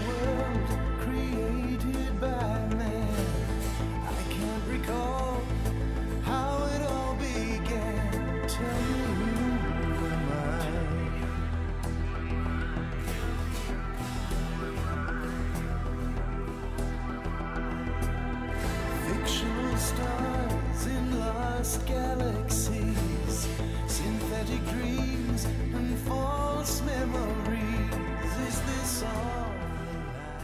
So that first verse makes me think of uh, "Brave Little Slothead," the the song at the end where there are, all the cars are being crushed. I don't know why. It's just like I can recall how I can't recall how it all began. Tell me who I am. It just makes me think of like them being like, "Oh, I took my person to a wedding and now I'm getting crushed." Mu- musically or just no, the lyrical content? It just it brings to mind lyrically. It brings to mind that not the song at all. It just makes me think of like because I'm very sure that this is a machine. Like my Macintosh is crying out, right? and so if we're gonna take his story to heart, this is some guy like he's been playing this video game for so long and he doesn't know who he is anymore. Like, who am I? I can uh Is this all a lie? Gosh, I can speak to that or not speak to that. I can relate to that in the like if I watch if I partake of one media for too long and too or too quickly, I absorb it like a sponge and that's what I start doing. Like I can't I start I watched watching Blacklist for a while and I had to stop just because the depravity of human nature and so I started having like bad dreams about it but then also started reacting in some ways and I was like, "Oh, that's not good for me." and so I can understand like sitting so long playing something and then just being like I think we we do that, right? Like if you Yeah. play Animal Crossing or something, which I don't, but um if you do, I can imagine you like being out somewhere and going like, "Oh, that tree looks harvestable." That feels yeah, like yeah, yeah. Well, that that's called the Tetris effect. Yes. in a way like um, when you've been playing tetris for so long like if you look away from the screen you start seeing falling blocks or you you see blocks everywhere you go Mhm. it happens when i like um, when I used to play Guitar Hero, Mhm. like when I looked away from the screen after playing for too long, I could see like the running Yeah. notes and stuff like that. And like people do that, like when you're playing any game, really. Yeah. It's like you just start noticing things. Yeah. Yeah. And so another thing, um, I, I I'm not sure how prevalent this was in the news, like, but you know, I'm thinking of people who played StarCraft too long, you know, Mhm. and they ended up like either neglecting their families or they go to a computer cafe and they die from exhaustion. Mhm. That happens. Yeah. Um, or um, Second Life. Second Life didn't launch until 2003. I just looked that up. Um, so virtual reality games or like you know simulation games. I don't know how popular they were, but I, I know that was a a goal for a lot of video game companies were to make like a massively multiplayer game where people could just live out their fantasies in this virtual world, you know. So Second Life or um EverQuest and then WoW later on, World of Right, right, Warcraft. right, right, yeah. So I think people saw the the the potential of virtual reality games or or you know alternate reality games or, or massively multiplayer games where you could just live out your life. And I mean, I never thought that video games reached that point, nor would I want them to. I don't. I could.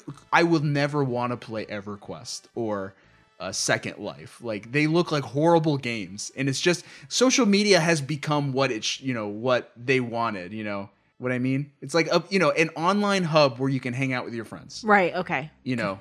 Or be someone different than who you are in real life. Yes. Right? Escapism. With Finstagrams and stuff. Yeah. It's like doing that in a virtual space with like a little avatar that walks around and go. You go to the movie theater as your little man. And I'm like, I, who? That's no one wants that. People want that.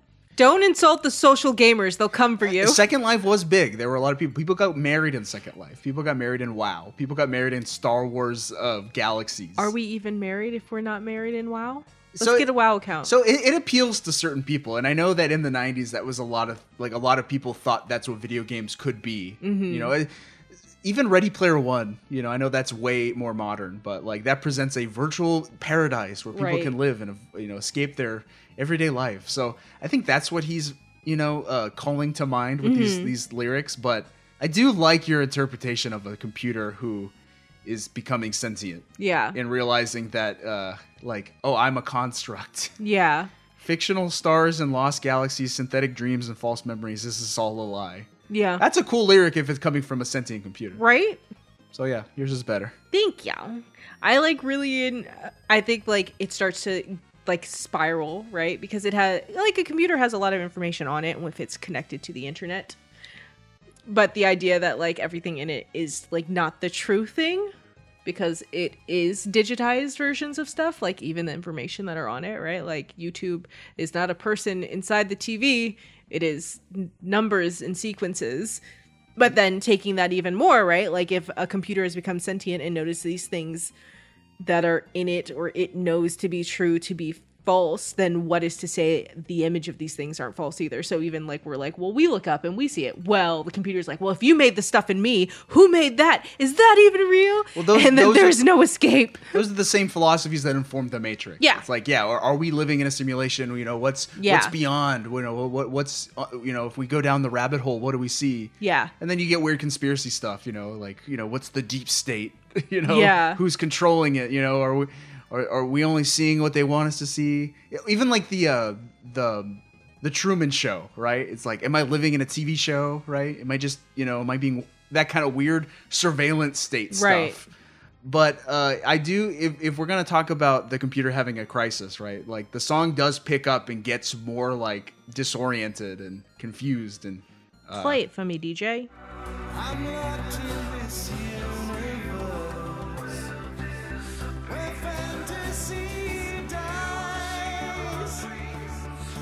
So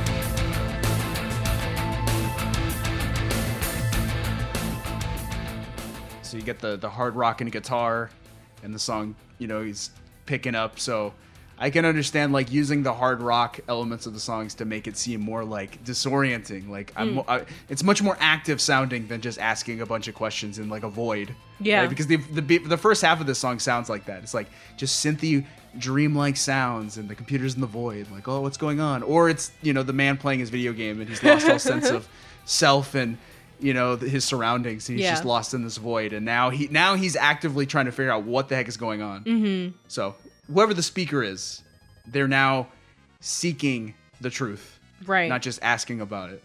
Something about that lyric we just listened to also uh, clever clever lyrics. Material lies two words right? Material lies. And then in parentheses underneath like the echo is materialize as one word. And then you got computer eyes two words. Computer eyes one word in parentheses. Just in case you can't hear the difference, kids, material lies, meaning material untruths, and then material lies, as in the verb to make material. yes Then computer eyes, as in computer spectacles. and then computer eyes, as in digitize. Yeah. And I, I was like, clever girl. um, so yeah, it's like whatever the process of this person is like, I'm be- becoming more digital, right? Uh, I'm becoming more computerized. Yeah. I was like, that's interesting. Yeah. Or if you're reading it with my reading, it's computer eyes thinking that the computer is trying to see its eye, like see through its eyes, but realizing that it doesn't have any, or material materialize thinking, finding that, like, no, the things that are around me are not actually true. What is the, you know, Yeah. lots of stuff. Though I will say, like, the um, lines that I really enjoyed as part of the course, I think, yeah, uh, is there's no escape. I'm locked in this universe where fantasy dies, materialize. Uh, and I just, out of context of everything, I just wrote adulthood, capitalism. Because both of those felt really, there's no escape. I'm locked in this universe where fantasy dies Yeah. Well, I mean, and materials lie. when you are um when you're subjugated by systems out of your control Mhm. you know those things could be you know uh, societal systems uh you know government systems uh, or computer systems even you know it's like you can feel very powerless Yeah. and uh you want to lash out or you you you want to cry out Yeah. so I get it. In in a, in a similar way, like if if you feel like your own reality is out of your control, it's like you are seeking control somehow. You're crying out for it. You're lashing out. Whatever. It happened. Like even during COVID, right? People felt very uh, out of control, and some people turned to, well, this is all fake. you know. Yeah. Yeah. My entire existence doesn't exist because whatever emotional stress they went under made them feel like they needed to establish control. COVID was a tough time for us all. Yeah, it was. I need a drink thinking about it.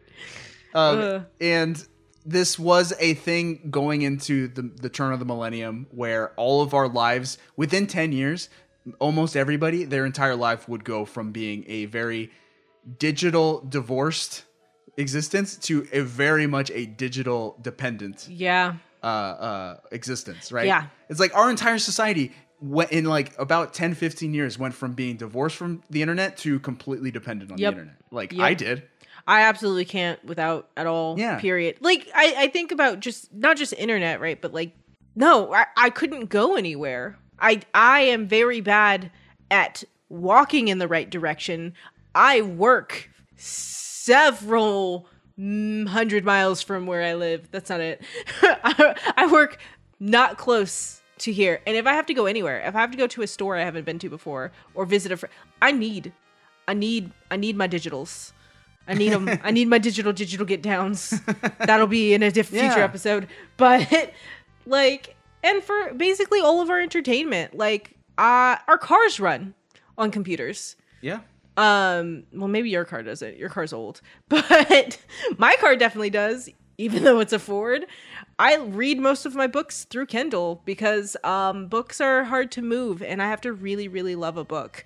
Just have video games, which you can't live without. Not me, but you. You know, just there's so much stuff that the we are dependent. Like even if we want to say we're we're not, our society and our culture doesn't move without it. It's true. I feel like in that time, we've all computerized. Yeah.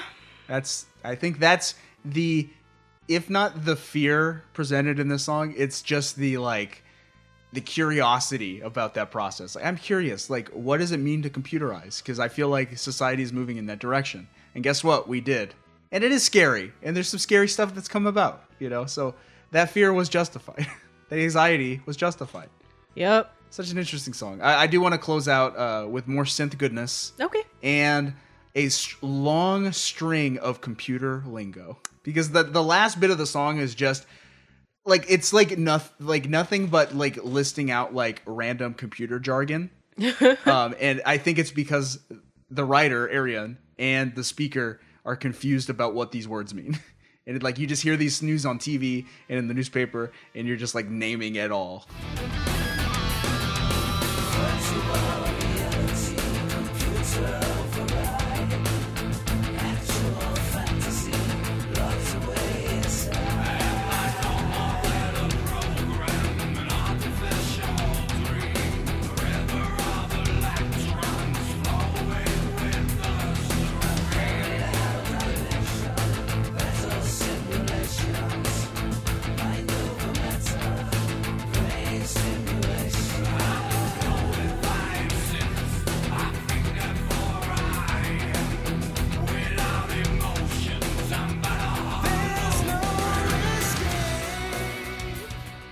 So it's like just a bunch of stuff. Virtual reality, computer override, actual fantasy locked away inside. Am I no more than a program? Artificial dream. River of, of electrons flowing through a stream. Parallel dimension battle simulations. Mind over matter, brain stimulation. I don't know if I exist. I think therefore I am. Without emotions, I am but a hologram. It's just a bunch of stuff, you know? Just a bunch of stuff. Again, it's it's anxiety expressed through a song. Yeah. What way, like you know, in poetry, what way to sound uh, anxious than to just list out things quickly That's true. without punctuation? A stream of consciousness. Yeah. That does promote a lot of anxiety. Yeah, and uh, you know, the internet was a stream of consciousness. That was the fear. Uh, so you know, again, this song, as we've talked about, it, I was like, wow, this song has things to say. Yeah. It's much more potent and coherent than the man inside or whatever, the stranger from within. Yeah. So yeah, I like it. Yeah. This, this is, I think, the best song on the album. Oh, okay. Yeah. Yeah. I think as long as you read it as a computer gaining sentience and then having an existential crisis or anxiety. All right, and the next song we're going to talk about is called "Back on Planet Earth." Roger, copy. Altitude 4200. Houston, you're a go for landing, over. Visibility, as we've said before, is not too great.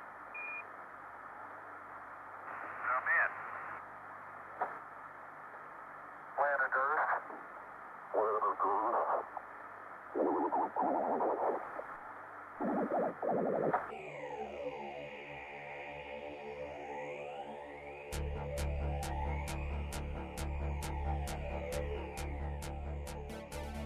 Very space-like. A lot of a lot of a lot of synth. It sound it sound like this song sounds like a John Carpenter score or something you'd hear in a sci-fi movie at the Mhm. time. Very obviously very electronic based. Uh, it's meant uh, back on planet Earth, and you heard it. You heard astronauts speak, and it, it's a song that's meant to portray science fiction and space travel and all that stuff, right? Yeah. Yeah, I know. Yeah. Uh, it made me think of Titan AE. Yeah. Uh, so uh, space opera even. It feels like uh, someone living on a place space station taking a trip down to Earth to for kicks and giggles to see what's what's good, and then uh, it's not good. Almost. hey, Almost. You did pretty good there. nice. Allow me to read what this song is about from the website. In this story, written by Arjen himself, a boy lives in a space station. Humans have lost the ability to feel, but he overhears the older people telling stories about the days when they lived on Earth. On his computer, the boy finds images of the most beautiful things, such as flowers and mountains. But he also finds that Earth was destroyed by wars and environmental disasters, and people eventually had to live in space in order to survive. Uh, the boy realizes that after seeing people with emotions and their laughter, he would rather have died on Earth than be in this cold space station. A lot going on. It's a lot. okay, I've got several things to say about that. One, emotions. How do they die out? Two, makes me think of the giver. Yeah, yeah. Three, how do humans survive in space? If you're in a can, the oxygen is all going to run out and turn to CO2. Where are you getting your oxygen Maybe they refilled? planted trees. Inside the space stations? Yeah. Synthetic trees. Incorrect. Four. it's science fiction. But I mean, that would also mean that the trees would never go through a like. Ah, it's fine. So now I'm not plotting a story. Um, there might have been more numbers, but I can't remember. It makes me think of Titan AE, also a, a book series that my friend made me read that I don't really care for, so I'm not going to name. Um, how did our emotions go away? How did we lose our emotions? I mean, how do we lose our emotions these days? I feel like people are getting cold Trauma. and cruel. I was like lust for power, greed, uh, callousness, cruelty. Uh, it's quite easy to lose your emotions I mean, in a very horrible like. so in this song, does he like steal a space shuttle and then go to Earth to die? No, no, I think it, it's him looking at his computer and realizing that, uh, oh my gosh, this this Earth that used to be is wonderful and beautiful. I wish I could have died there. uh, let's let's play a little bit of the lyrics and get this started.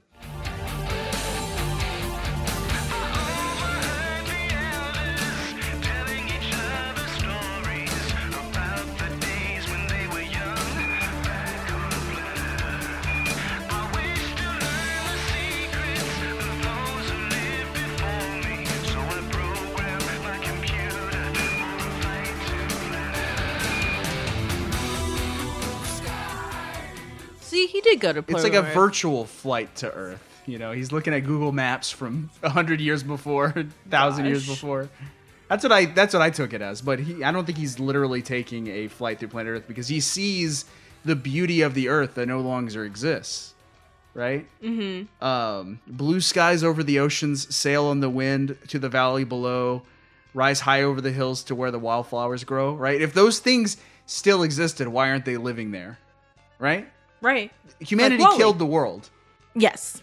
and that relates back to our previous episode with Ayreon, where he talked about uh, how he was a P- Greenpeace activist, Greenpeace fanatic, and he cared about the environment. He was an environmentalist. So, like, I think he's using science fiction to call on ideas about environmentalism and, you know, caring for.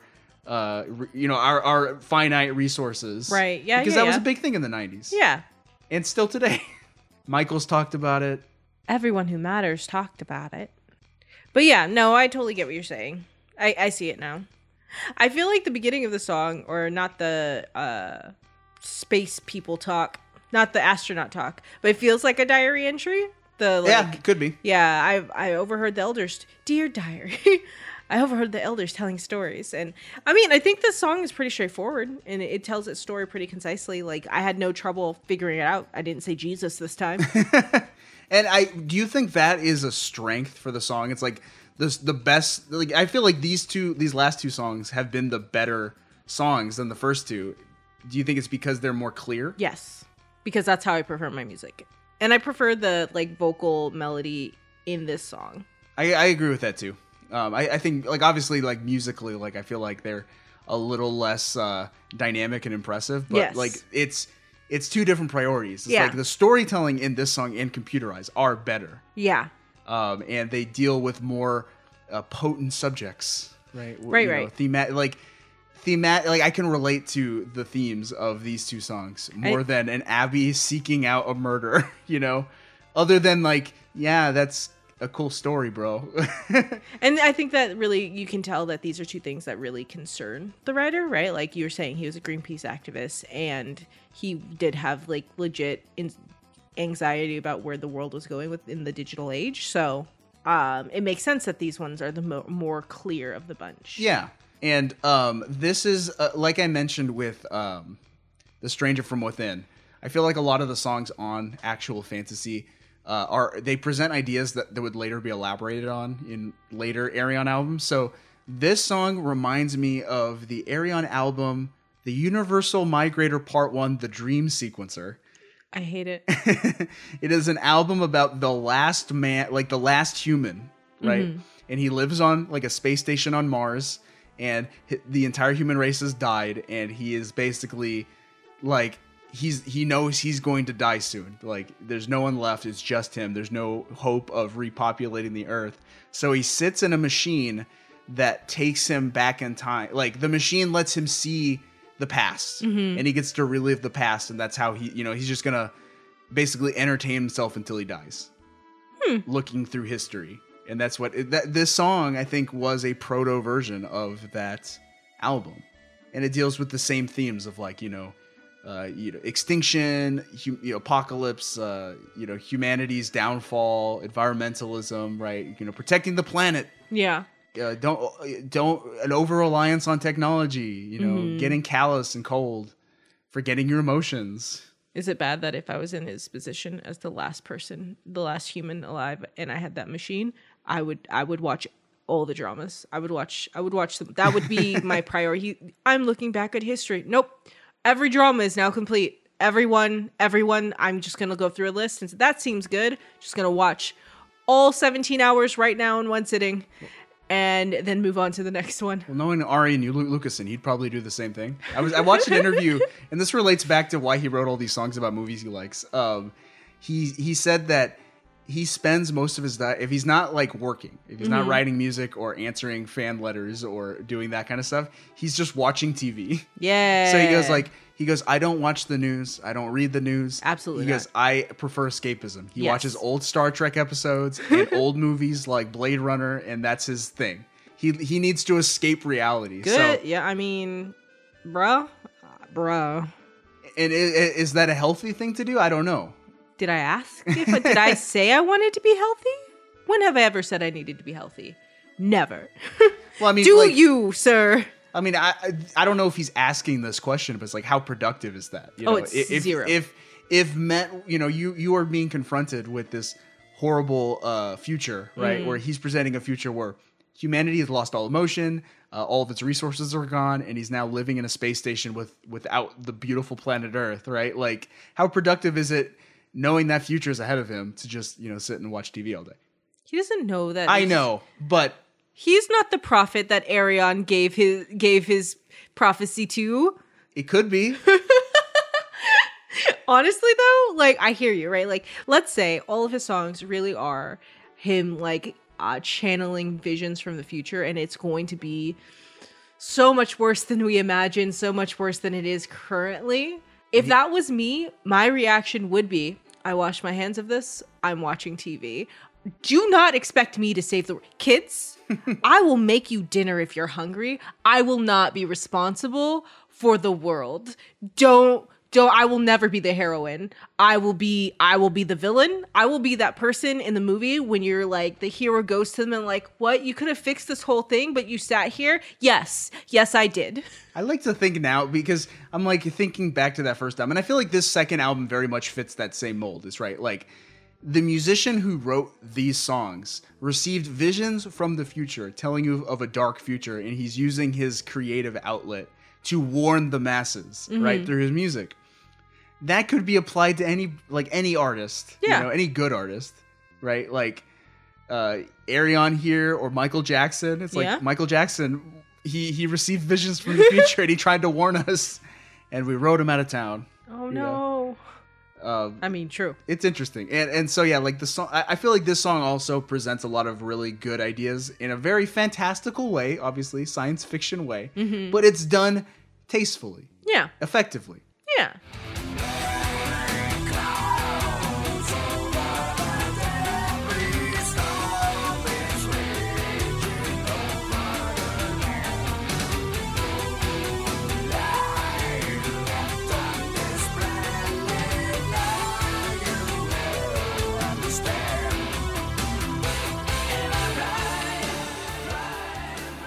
That that that verse there was black clouds over the debris, storms ra- storm raging over the land. No life is left on this planet. Now you will understand. Do you understand?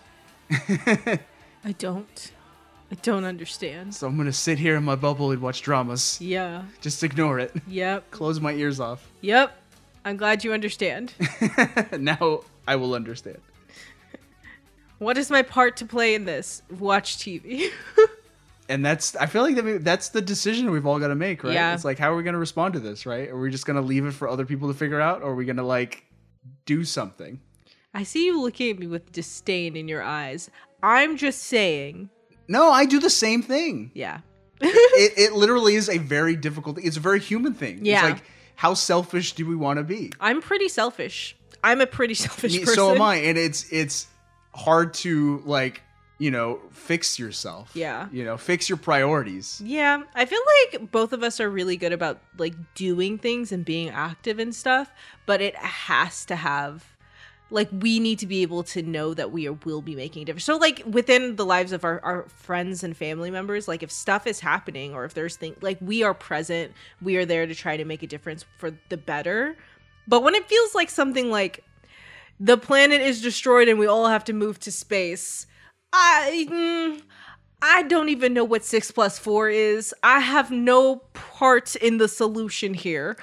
and that's the scary part because you feel like i'm so insignificant what am i gonna do Mhm. yeah and i think like i can imagine Arjen Lucassen felt the same way he's like what can i do i can write these songs and hopefully it could inspire somebody to do something you Yeah. know, like he's doing his best and i feel like that's what artists do it's like Yeah. artists feel powerless but through their creations you know and their creativity and their ambition they try to proclaim something Yeah, yeah.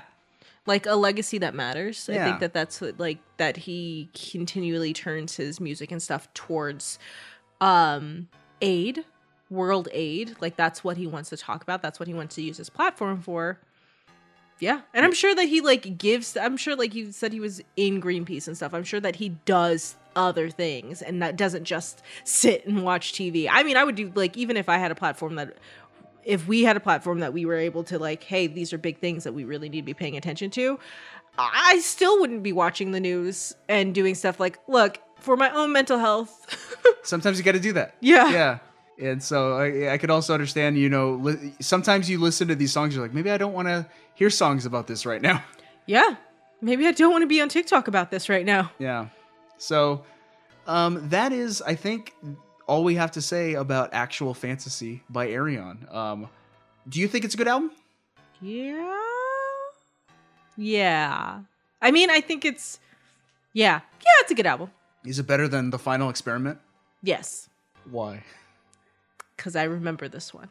It, it, it's way less silly than The Final Experiment yeah, is. I think that's probably what it is. I know you said it like it was the black sheep, but it feels even though like the stories aren't connected, um the stories, you know, I don't know. Yeah, the la- the, the other one is just very silly. this one is way this album is way more approachable Mhm. because like yeah there isn't a big story to keep track of uh, the songs all deal with their own thing you know and they, they share themes like obviously those last two songs they share a lot of themes Yeah. you know technology and you know the, the planet and our relationship to those things that kind of it, it's all there but it's done much more uh, simple. It's done in a simple way a direct way in a way you know i don't know it's it's it's not as complex. No, I get what you're saying. yeah. And there's less like juvenile goofiness where it's like yeah we're gonna mix arthurian legend with sci-fi technology it's gonna merge together in this weird badly. or this- not badly. This weird but- Dungeons and Dragons kind of way, uh, where it's it's more I don't know mature. Even though there's It's definitely some, there's some juvenile stuff in here. Like I think the songs written about movies he likes are a little s- silly. Mhm.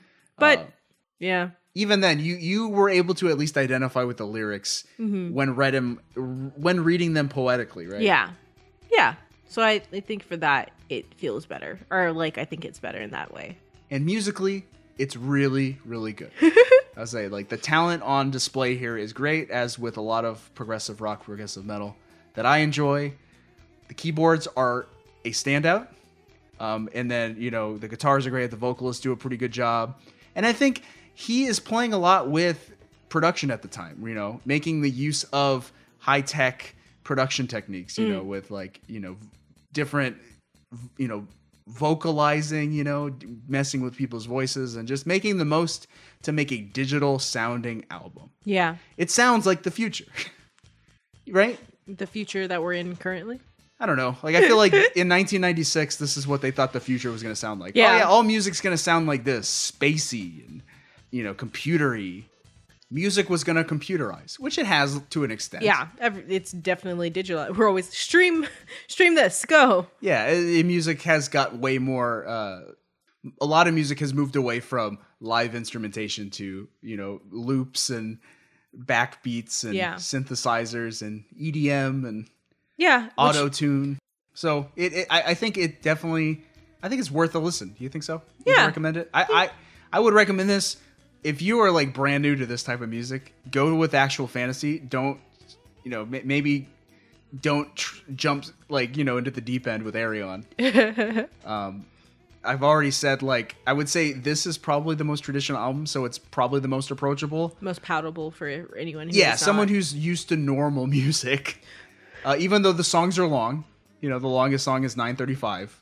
That's a hurdle you got to get over, right? But uh, as I mentioned, the two other songs, uh, the two other albums that I would recommend over most other Ayreon albums would be The Human Equation, which tells a very human story. Mhm. Uh, if you wanted stories about strangers coming to a, co- a man in a coma that aren't Jesus, that are that's the one- definitely not Jesus. that's the one for you. Or Into the Electric Castle, which just embraces the weirdness, Mhm. uh, but it's at least funny. I don't know. It's entertaining. Yeah. Okay. Yeah. Uh, so that is that. Let's talk about how this album was received. All right. Arjen Lucassen has called Actual Fantasy the quote least selling Ayreon album to date. Um, I couldn't find actual sales figures, but uh, But that's how he feels. that that's what he said. um, so I, I, I- it wasn't as big a hit as the Final Experiment, that's for sure. Um, but luckily, he followed up with Into the Electric Castle, which was one of his most popular albums, also. Mhm. So it was like, yeah, this was like a lull in a pretty successful career. So good Which for is good. good for him. Yeah. Uh, reviewer Urian Hage said, quote, modern, well executed, and bombastic, heavy melodic progressive. Maybe not progressive enough for some, but the many keyboard solos, the fine melodies, and ditto execution certainly make it worth a try. In my opinion, this album surpasses The Final Experiment, which was his first album. I agree with the keyboard solos. Um, magazine said, quote, the seven tracks, all with duration of at least six minutes, are a paradise for every genuine music fan. And while the music cannot be compared to the final experiment, it has the same outstanding quality and is therefore also CD of the year and album of the year. Okay. Or am I speaking to or am I speaking before it's my turn to speak? Uh, And reviewer Erwin Gronefeld said, quote, I think not everyone will like it, but it's the combination of heavy guitars and the hyper modern synthesizers which make actual fantasy a spectacular and fantastic experience, just like the final experiment. The numbers are quite long, six minutes minimum, and are a delight to the ears for every music lover. okay. So fine words. Those are not. That's Yeah. nice. I was like, the, the biggest co- uh, complaint was the songs might be too long for people. Uh, I mean, mm, but that's like a good complaint to have. Just like know that going in. Yeah. And let's talk about the legacy of actual fantasy and Ayreon as a whole, because this is sadly our last Ayreon album. Why?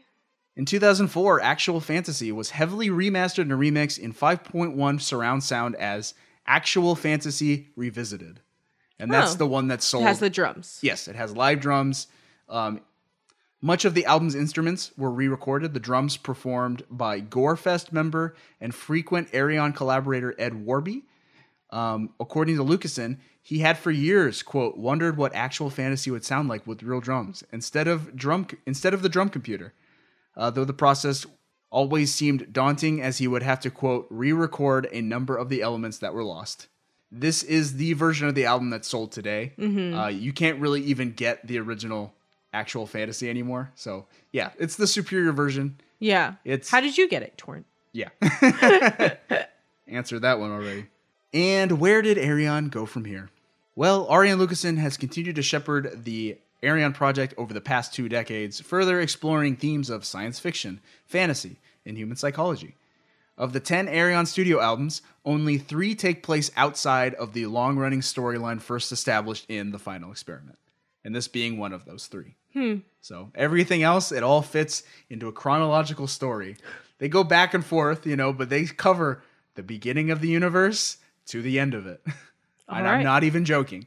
In 2015, Ayreon's 2004 album, The Human Equation, was performed live in its entirety in a series of unofficial full scale theatrical productions called The Theater Equation, with Lucassen uh, making an appearance and helping promote the project. This was the first time an Ayreon album had been performed live ever. Oh wow. Yeah, because it was very much a one man show with his friends. It was hard to get an actual like live production going. Right. So he never toured as Ayreon Yeah. until 2015. That's Yeah. crazy. Although produced as an unofficial series of performances, The Theater Equation was recorded and released in 2016 as an official Ayreon release, produced and mixed by Lucassen himself. So that's cool. Yeah. Um, and that basically set up what he's been doing for the last couple of years. He's been running live productions of his sh- of his albums, bringing in all of the guest musicians to play their parts in costume Huh. and put on an actual show, Okay. like a big musical. Sounds like something that you would enjoy. Yeah. Uh, the first ever official Ayreon concert series called Ayreon Universe took place in 2017. Uh, the show featured 16 singers and 11 instrumentalists, all of which had previously worked together with Lucassen on his studio albums. Ayreon followed that series with a live production of the album Into the Electric Castle in 2019. And then the world shut down. Yeah. But there are videos of those productions on YouTube. Ah. Yeah, it is. I'm surprised you didn't have me watch them. Well, we didn't talk about any of those albums, but Oh, right, right, right. Beyond Ayreon, Arjen Lucassen juggles various other solo projects and side projects, including Star One, Guilt Machine, and The Gentle Storm, among many others. He's a very busy man. The Gentle Storm feels. What kind of music do they play? I don't like it. I don't know. The title, it's fine. It's fine. I'm sure you guys make good music, and I shouldn't judge a book by its cover, but your band name weirds me out. Overall, including all his principal bands and projects, Lucassen has released 26 studio albums, 4 live albums, 2 EPs, and 17 singles. And he has made guest appearances on over 50 albums by other artists. That's a lot of nuts. That's a lot of nuts. That's Ayreon. so, uh, what do we do now? Um. All right. Well, We gotta decide who, who do we who do we think won this this charade? I've been conflicted on this, right? It's like I had so much fun listening to Backstreet Boys No, because it, it was like ironic fun, right? And I had fun talking about it. No, you didn't. But like objectively, the lyrics are worse than Yes. Ayreon's. The music is worse. Yes. Uh, the the singing is probably better on. Well, some some of the singing is better on Backstreet Boys, and some of the singing is better on Ayreon. So that's kind of a tie. I think I'm gonna give it to Ayreon. I'll give it to Ayreon as well. I wasn't gonna fight you on this one because I like was upset. I was upset. The boys did pretty good, but I like, mean, yeah, no, they did, and it uh, there's a lot of nostalgia and whatnot. But I am a lyric person, right? So I was not as upset talking through these ones as I was talking through the last section. So I have to give it to them. Yeah, the lyrics in those other songs were bad. Like, the Backstreet Boys songs, the lyrics were pretty lame or bad. And then Ayreon, though he was like he like aimed for the stars and like maybe fell short, like he at least tr- like was providing like poignant lyrics, commentary, social commentary, and stuff. Yeah, He had things to say. he did have things to say. Maybe he didn't say them in the best way, but at least he had things to say other than we're the boys and we're here and we're having fun. and you know give give me the sex and it's not my fault we're broke up But as we say, you can't judge a music album on its music alone. You have to judge an al- you have to judge an album on its album artwork. every time So I have for us the album artwork for Backstreet Boys, Backstreet Boys, and Ayreon's actual fantasy, and I want you to tell me which one you think is better. So you're looking at the Backstreet Boys first. What do you see? i swit I, I swiped and so i'm all i'm going to explain them but i've already decided which wins so backstreet boys is the boys So those boys. uh they're all in black with uh some of them having a white shirt layered under it Um, and they are standing against a red wall or just a red background, and there's a grown man behind them. Oh, sorry, it's just Kevin. Kevin, he looks like a grown man amongst a, bo- a bunch of boys. Yup. He's the Backstreet Man, and they're Yup. the Backstreet Boys. Yep. Yep. He, I'd be like, "Was that your manager?" no. Uh, and that's it for. And then it just has Backstreet Boys written. Who, who's real wearing big. sunglasses? Is that Howie? No. Why do you always think that's Howie? That's AJ. AJ's wearing glasses. He's wearing the the the. Howie has the impressive eyebrows, not Kevin. I'm just saying, AJ AJ has the Matrix sunglasses. Mm-hmm. Yeah, like they, they it was a style of the time. It was. They- he also has. they already he have- also has double earrings. Uh, they they're also like some of them are spiking their hair. That was a big thing at, at that time as well. No frosted tips yet. Wait, would you say Nick has frosted tips? No, he's just blonde. And He- he's he's, like- naturally blonde. He's blonde with a brown streak up top. He's naturally blonde. Looks like he took a spray paint. Look at his eyebrows, all right, all right. sir. No, no, no frosted tips yet. Maybe maybe sometime later. Uh, and then Backstreet Boys is just written in big old font, Backstreets in black, Boys in red, and then under it Backstreet Boys again. They didn't need to put two. They could just put one. We get it. Yes. The Backstreet Boys is their self-titled album. We get it. Um, Ayreon's actual fantasy is Ayreon, I assume, in a TV screen, pressing against the TV screen, that's just lying on the ground, uh, trying to get out. Uh, everything's black, and he is in red and it, white. It, it looks like a horror album. Yeah. Horror movie poster. And it says actual fantasy. If your fantasy is this horror kink Yeah. thing, I don't. well, I mean, man. I mean, it fits with the themes of the album, where it's like you know this this trapped in technology. It fits with the song we talked about, um, "Computer Reign." yeah, That's computerized. Am I lost in the computer? What's That's fair. real? I'm trying to get out. Help me. that is the computer. That is the computer trying to get out of the computer. I'm gonna say Backstreet Boys. I know it's less interesting, but I just can't look at Ayreon's. It makes me upset. Visu- I agree. Visually, aesthetically, Backstreet Boys, though it's very simple and kind of boring, it's I don't know more I don't know. Pleasing. It's more pleasing to the eye, I guess. you know? Yeah. it's just like it just looks like you know a generic pop album cover, but it's just like not as freaky looking. yeah, It's weird. It's like it, it depends on what your priorities are, right? Like Backstreet Boys is very safe. It's a Mhm. very safe album. It- It's not very interesting. Ayreon, their album is very creative Right. because it fits with the theme. It, it looks like a it looks like a scary rock album cover, right? But it's just like I don't like it yeah. personally. So it depends on what your priorities. If you like creative, interesting album art that like is maybe kind of ugly, carry on. if you like safe, like that doesn't hurt my eyes, Backstreet Boys. Yeah. Though uh looking at this now, I apologize kids for what the cover of this episode looks like.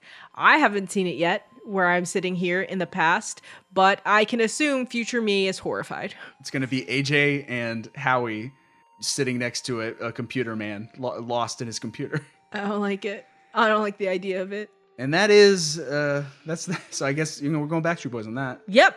Ja- Backstreet Boys definitely won that one at least. All right, But uh let's talk runners up. runners up. Let's talk about what we could have been listening to. I have a very short list. Do I have a short list? No. Oh, I have a long list. Um, I have only one other thing that we would have listened to, and that was Toni Braxton's Secrets. Probably for like two songs.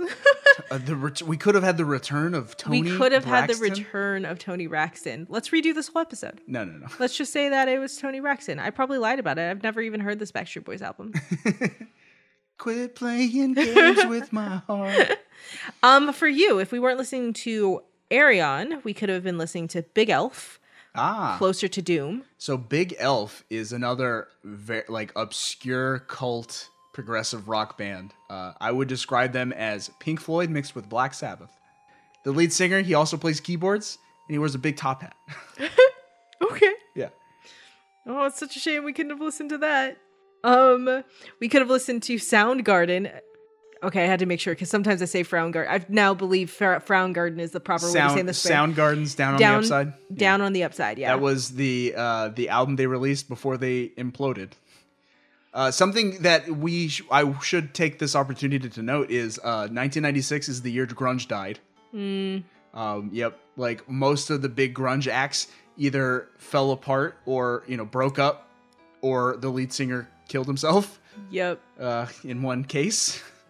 Uh, so yeah, grunge grunge basically died in 1996, and uh, it was a very short-lived uh, genre. it was a decade of a decade of grunge. Yeah. you know, from the early days in Seattle to the mainstream, and now All it's gone. over with. And and we're for the next several years, we're going to be talking. We might be talking about some post grunge, Ah. Jess's favorite type of music. Yeah, yeah, actually. um, okay, and then this might be a spello, spell it error. The I have the Aqua Ats eights, the Aqua eights, so I'm gonna assume it's the Aquabats, Return of the Aquabats. Aquabats. Who doesn't love the Aquabats? It is uh, at this point they were a ska punk band who dressed up like superheroes and sang song about sang songs about um, having a pizza party and uh, fighting the Marshmallow Man. oh gosh. that kind of thing. It, it- it's like the most fun ska. Mu- it's like the most fun music ever. Like they're having such a great time. It's so goofy and stupid, but it's so much freaking fun. We went and saw the Aquabats a few years ago. We did. and it was great. It was something. It was one of the one of the best concerts I've ever been to. Yeah. No, You said that twice already. if you haven't seen the Aquabats or heard their music, you should seek them out. They're so, Yeah. they're so much fun. They're they're fun, and if you have kids, kids would enjoy like Yeah. watching their music. videos Family and stuff. friendly punk music, Yeah. like ska punk music, and they also like they've moved away from ska punk to more of a Devo synth pop type sound. Mhm. Um, it's all so much fun. Yeah. And then the last thing on the list for you is we've talked about it earlier, Sublime's Sublime. Yep. Uh, I, I don't remember which songs are on this album, but I assume that there were like four or five singles that get played on the radio regularly because we we live in Southern California. Uh, Sublime is very much a Southern California staple. So if you, you drive down to San Diego, you turn on the you know the classic rock station, you're gonna hear some Sublime. Yeah. It's hard to avoid. So you know what, what songs are on there? Santeria, Probably. Smoke Two Joints. I have no idea what that is, but uh, maybe. Miami, 1992. I It's- it's all- apparently it's- don't listen to Sublime. Yep. that is, it's good. Like that, their music's fine. Okay. It's it's definitely of a time. I believe you. But that's it. That's all. That is our 1996 music episode. Yeah. So let's go out with some plugs. All right. You can follow us on Twitter and on Instagram at Media Made Show on both Media Made Show. Uh, we will be posting uh, polls. You know what album you thought was better. Listen to them first, folks. Listen to them, please. Uh, eh, eh, you, you can vote on which album art you thought was better. Hey, better. kid, did you already vote? Did you already vote? Hey, did you already vote and now you're listening to this episode? No dessert. Uh, we also we're gonna we'll probably be posting videos of performances and commercials and cringe music videos. Oh gosh. Yep. Como estas? This is how we do. it's all gonna be there on Twitter and on Instagram, and uh, you can uh, I don't know do us some favors. You can uh, f- follow us or subscribe to us on your platform, your podcast platform of choice. Uh, leave us five star reviews and just tell a friend. Tell tell your friends about our podcast and why you enjoy it so much. Can do me another favor if you see me in public, please don't say things to me like I had a rough early 90s. you know who I'm talking to, kids. And uh, as for me personally, you can follow me on Twitter at Rod the Master. And uh, I write for a video game website called ZeldaDungeon.net. Uh, we write all about the Legend of Zelda video game series. So if you like that, you can check that out. And I host a YouTube show about professional wrestling called Keep Kayfabe. That's K A Y F A B E, where we explore the careers and characters of our favorite professional wrestlers. So if you like wrestling, you can check that out too. If you uh, want to find me, I am on basically no social media platforms because I find them exhausting. But I am on YouTube, uh, Taming Tales on YouTube. I tell stories uh, and put them up with some art. I'm trying to draw better. It's not really working out that way, but I'm doing my best. I haven't posted anything in a while because life is hard, but I hope to do that at some point Soon. ish. I mean, the holidays are coming up. What else am I going to do? Yeah. I mean, the holidays have come. If you're listening to this now. Oh, that's true. The holidays are here. You're like a week away. Get your ho- get your holiday shopping done. Um. So yep, that's that. We're. I, I was like struggling. I was like, what the heck am I gonna close out this Ayreon segment with? Like, what am I gonna do?